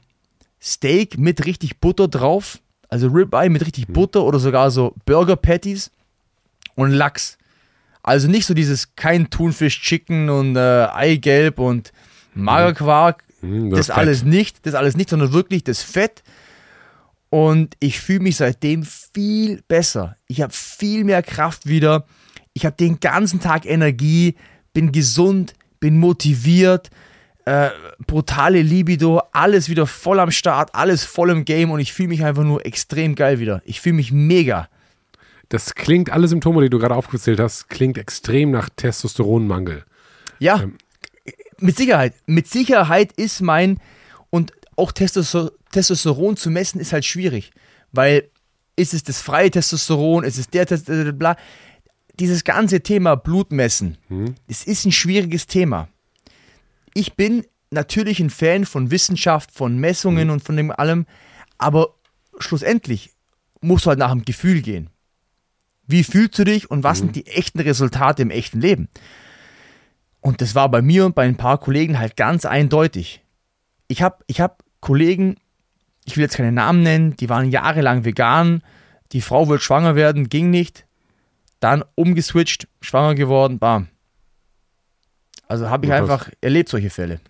Aber äh, für dich als Fitness-Enthusiast hast du nicht damals äh, regelmäßig Blutwerte gecheckt, geguckt, okay, mein Testo. Alles, fällt. die waren ja auch, schau ja, das Ganze, schau ja, ich kenne Leute, die sind 20 Jahre Kettenraucher, die gehen zum Arzt, lassen alles checken und der Arzt erkennt nicht mal, dass sie Raucher sind. Ja, verstehe. Deswegen diese ganzen Tests, das ist alles schön und gut aber schlussendlich kommt es halt auf die Resultate in der Praxis drauf an. Ich ja, mache das schon alles mit dem Testen, den Werten und dies und das und jenes, aber wir sind einfach unterschiedlich und du musst es bei dir im und am Körper spüren, sonst geht es halt einfach nicht. Ja, verstehe ich. Ich, ich gucke gerade auf die Uhr, wir sind schon äh, deutlich über zwei Stunden sitzen wir hier und äh, wird auch nicht kälter, würde ich jetzt mal so sagen. Okay. Ist bullenheiß hier drin. Ähm, wo ist Karl S. so in fünf bis zehn Jahren? Boah. Es geht zwei, drei Kinder, Familie, ganz großer Fokus bei mir. Hast du schon eine Partnerin, die, mit der du die Kinder planst? Oder ja. Hast du? Wie lange schon? Wie lange ich sie habe, die hm. Partnerin, seit. Ich bin da richtig schlecht. Also ich habe noch nie. Ich hatte jetzt grob drei Beziehungen und ich wusste nie den Jahrestag. Bei mir gab es nie diesen Tag, so, okay, jetzt sind wir zusammen. Das war irgendwie okay. so, wir daten, dann ziehst du bei mir ein und ich, keine Ahnung. Also zweieinhalb Jahre ungefähr. Zwei, okay. Ich hätte jetzt dich äh, gefragt, eher eins Zwei- oder eher zehn Jahre. Zweieinhalb aber so zwei, Jahre. Zweieinhalb, okay, zweieinhalb Jahre, ja. Ja, zweieinhalb Jahre. Und dann Ja. ähm, Kinder, wie viele soll es werden? Minimum drei. Auch krass. Das ist ja auch eher unüblich heutzutage, ne? Sondern Ist so es, ja. maximal zwei Kinder. Wie habt ihr oder wie siehst du die ideale Verteilung mit, wer kümmert sich um die Kinder? Ganz wer, traditionell. ganz traditionell. Ganz Warum? traditionell. Weil es Sinn macht. Warum? Es macht aus folgendem ähm, Punkt Sinn. Zum Beispiel, Frauen sind besser drin, Körpersprache zu lesen. Wusstest du das? Nee. Frauen, Frauen sind deutlich besser, die Körpersprache zu lesen, zu, Hm. also nonverbale Signale zu erkennen, weil sie das beim Aufziehen von einem Kind lernen und können müssen. Weil das Kind kann ja die erste Zeit nicht sprechen. Genauso war es früher so, dass ein, dass ein Mann rausging zum Jagen und deswegen hat er einen besseren Navigationssinn. Weil er ist weggegangen, muss wieder zurückfinden. Und Frauen sind einfach besser dafür geeignet, gewisse Aufgaben bei der Erziehung zu übernehmen. Und dann ist ein Mann für gewisse Aufgaben, auch natürlich bei der Erziehung, aber auch außerhalb von der Erziehung besser geeignet. Und ich habe einfach so gesehen, dass es bei mir so war. Meine Eltern haben mich so großgezogen und bei allen, wo das auch traditionell läuft, ist das Resultat im Regelfall besser. Und da, wo es halt nicht traditionell läuft, ist das Resultat im Regelfall meines Erachtens nach schlechter. Okay, das ist ja die antifeministischste These, die du heute hier rausgehauen hast. Würde ich jetzt mal so sagen. Weiß ich gar nicht. Es- Es kommt immer darauf an, was du für einen Feminismus haben willst. Ich, ich, also, wenn es zum Beispiel darum geht, dass Frauen gleichberechtigt sind, dann bin ich auch ein Feminist. Aber Frauen sind halt nicht gleich. Also ich bin absolut voll 100% für Gleichberechtigung, aber nicht für Gleichsein. Wir sind anders, aber trotzdem sind wir halt gleichberechtigt. Wenn wir jetzt aber auf das Kinderthema umschwenken, nicht umschwenken, sondern das auf das Kinderthema anwenden, Mhm. würde das heißen, dass deine Partnerin äh, keine richtige Karriere durchziehen kann, weil die ja dann zehn Jahre zu Hause ist Oh, ganz Kindern. interessanter Punkt. Meine Mutter zum Beispiel. Die hat doch zehnmal mehr davon gehabt, mich und meine Schwester großzuziehen und dann danach wieder ihr eigenes Business, Karriere und so weiter zu machen, als irgendwie 50 Jahre irgendeine Karriere zu machen und die Firma schmeißt dich hinterher raus und tja, Frauen wollen 50 Jahre in eine Karriere oder in irgendein Business reinstecken, wo dann die Firma hinterher sie einfach links liegen lässt. Der Firma bist du vielleicht egal hinterher, aber die Kinder, die du großziehst, das hat doch einen viel höheren emotionalen, aber auch einen sehr viel höheren finanziellen Return on Invest im Regelfall. Es ist für die Gesellschaft eine viel wichtigere Aufgabe. Es ist viel befriedigerender. Also ich, ich kann mir das nicht vorstellen, dass man sagt, okay, ähm, ich will jetzt lieber mein Leben der Firma Bosch schenken, als äh, hier meine Nachkommen. Die, die könnt ihr auch ein Business machen. Die könnt ihr ein Business machen und die könnt ihr das gleiche machen wie du. Klar, könnte diese eigene machen. Ähm, aber zum Beispiel jetzt auch dann, jetzt macht die Frau ihr Business, jetzt äh, holt sie da, da drei Nannies ins Haus, die Frau sieht die Kinder kaum und die Nannies ziehen dann Die brauchen ja vielleicht gar nicht die Nanny ins Haus Äh. zu holen, sondern die können ja bei Papa Karl bleiben. Ja, das, das wäre sowieso. Ich persönlich bin da völlig, völlig für die traditionelle Rolle und ich persönlich habe das gesehen bei vielen anderen erfolgreichen Beispielen, dass jetzt die ersten paar Jahre der Mann vielleicht noch nicht so sehr involviert ist in die Erziehung, aber dann natürlich später umso mehr. Warum später umso mehr? Ja, weil dann gehst du da zum Angeln, zum Fußballspielen mit dem Sohn. Du machst vielleicht sogar potenziell businesstechnisch was mit dem Sohn. Und dann wird das Involvement halt später dann deutlich mehr. Und so habe ich das meistens gesehen. So würde ich es wahrscheinlich handhaben. Und ich persönlich bin in allen Bereichen mehr traditionell und ich glaube auch, dass so gut wie alle Frauen mehr traditionell sind oder es so halt für sie wahrscheinlich dann auch besser wäre und sie sich dann auch so besser fühlen. Ja, ich bin da äh, in tatsächlich großen Teilen bei dir. Äh, ich glaube aber, dass es für Frauen ultra schwierig ist, weil einerseits müssen die äh, die perfekte Mutter sein und andererseits die perfekte Karrierefrau. Beides gleichzeitig zu sein, scheint irgendwie unmöglich zu sein. Ja, und als Mann musste auch irgendwie beides können. Das ist auch unmöglich, ne? Also ich finde es, ich finde es, ich finde es sehr schwer, eine Frau zu sein. Gerade aus dem Grund, den du jetzt hier nennst. Und zwar, sollst du jetzt Mutter werden, sollst du eine Karriere machen, sollst du Single bleiben, Sex in the City, sollst du eine Beziehung. Und ähm, das ist zum Beispiel ja in, jetzt um mal ein extremes Beispiel zu nennen, in arabischen Ländern ist es halt klar. Ja. Da ist es einfach für eine Frau. So. Da wäre ah, da jetzt, ein, Sorry, ich mache ja die ganze äh, Zeit in äh, Advocado Diaboli. Ähm, wenn du sagst, es ist einfach in arabischen Ländern für eine Frau, ist es natürlich, kann man sich daran reiben, ne? Genau. Ich meine, der vorgegebene Weg ist einfach zu wählen, weil es halt nur diesen Weg gibt da. So. Ist es wieder äh, simpel, ähm, genau. aber nicht unbedingt leicht, so. aber simpel. Genau. Es gibt einen klaren Weg. Genau. Und jetzt, ich persönlich habe es jetzt eher gesehen, dass Frauen in einer Beziehung, wo sie die Kinder großziehen und nebenher ihr Hobby, dies, das, jenes machen, aber auch jetzt nicht diesen finanziellen Druck haben, weil der Mann das einfach übernimmt, habe jetzt ich viel mehr glücklichere Frauen gesehen. Und ich glaube auch, dass das den Frauen mehr aufgedrückt wird. Ich glaube, mhm. dass die Frauen das gar nicht selber wollen würden, aber den Frauen wird es quasi draufgedrückt von den Feministen, von den Medien. Und ich denke, dass es eher von den Konzernen kommt, die mehr Umsatz machen wollen, das vielleicht sogar vom Staat kommt, der mehr Steuergelder abziehen will. Und ich sehe das eigentlich eher so, dass die Frau fast schon ausgenutzt und, und auch instrumentalisiert wird, dass sie in, ja, in die Marktwirtschaft reinkommt, einen Job macht, um eben mehr Geld auszugeben, um mehr zu konsumieren, um mehr Steuern zu zahlen. Und das führt natürlich dazu, dass die Familieneinheit immer mehr auseinanderbricht, dass die Familieneinheit immer weniger gibt. Und wenn es eine Familie gibt, dann ist das Volk deutlich schwieriger zu beeinflussen, zu manipulieren und zu kontrollieren.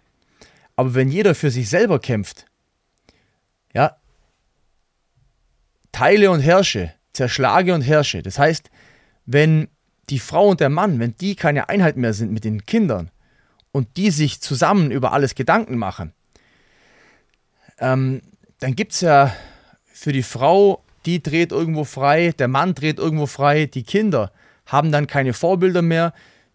Wer sind denn dann die Vorbilder, wenn es nicht mehr der Vater und die Mutter sind? Ja, dann sind es die Medien, der Lehrer, irgendein Rapper. Ja, irgendein, komplexe irgendein, Welt mit den Familien. Ne? Irgendein Fußballer. Das heißt, wenn, wenn ich jemanden beeinflussen will, dann will ich ihn lieber einzeln beeinflussen als in seiner Gruppe. Weil in seiner Gruppe ist er viel schwieriger zu beeinflussen. Dann steht er als größere Einheit vor mir.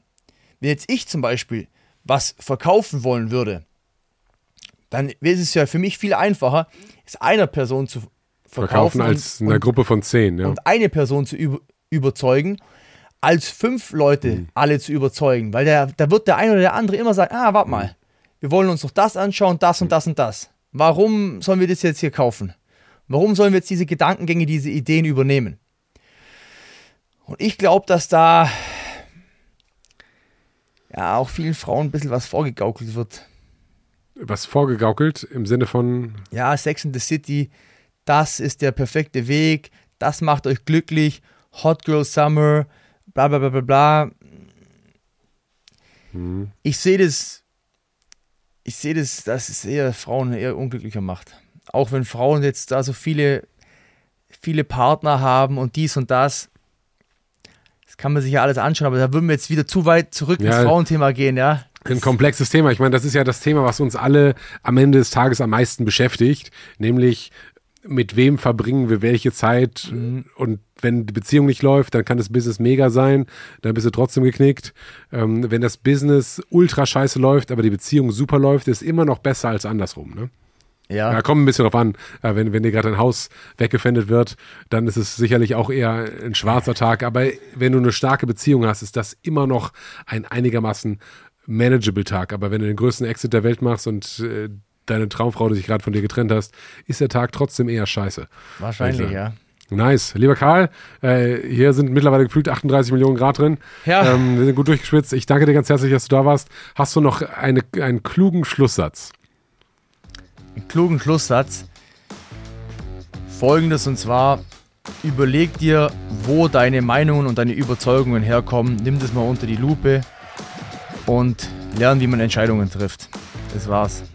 Dein Wort in Gottes Ohr, lieber Karl. Danke, dass du da warst. Besten Dank. Bis zum nächsten Mal. Ne? Ciao.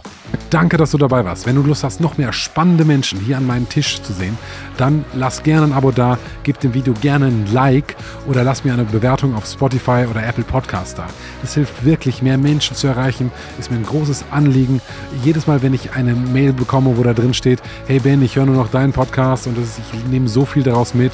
Es, ich bestimme nicht mit allen Menschen überein, die du da am Tisch sitzen hast, aber es sind gute Inspirationen, das bringt mir für mein Leben etwas. Ich freue mich ein Loch im Bauch und ich würde gerne noch mehr Menschen erreichen. Deswegen Like, Abo und eine geile Bewertung bei Spotify und Apple Podcasts. Herzlichen Dank und bis zum nächsten Mal. Euer Ben.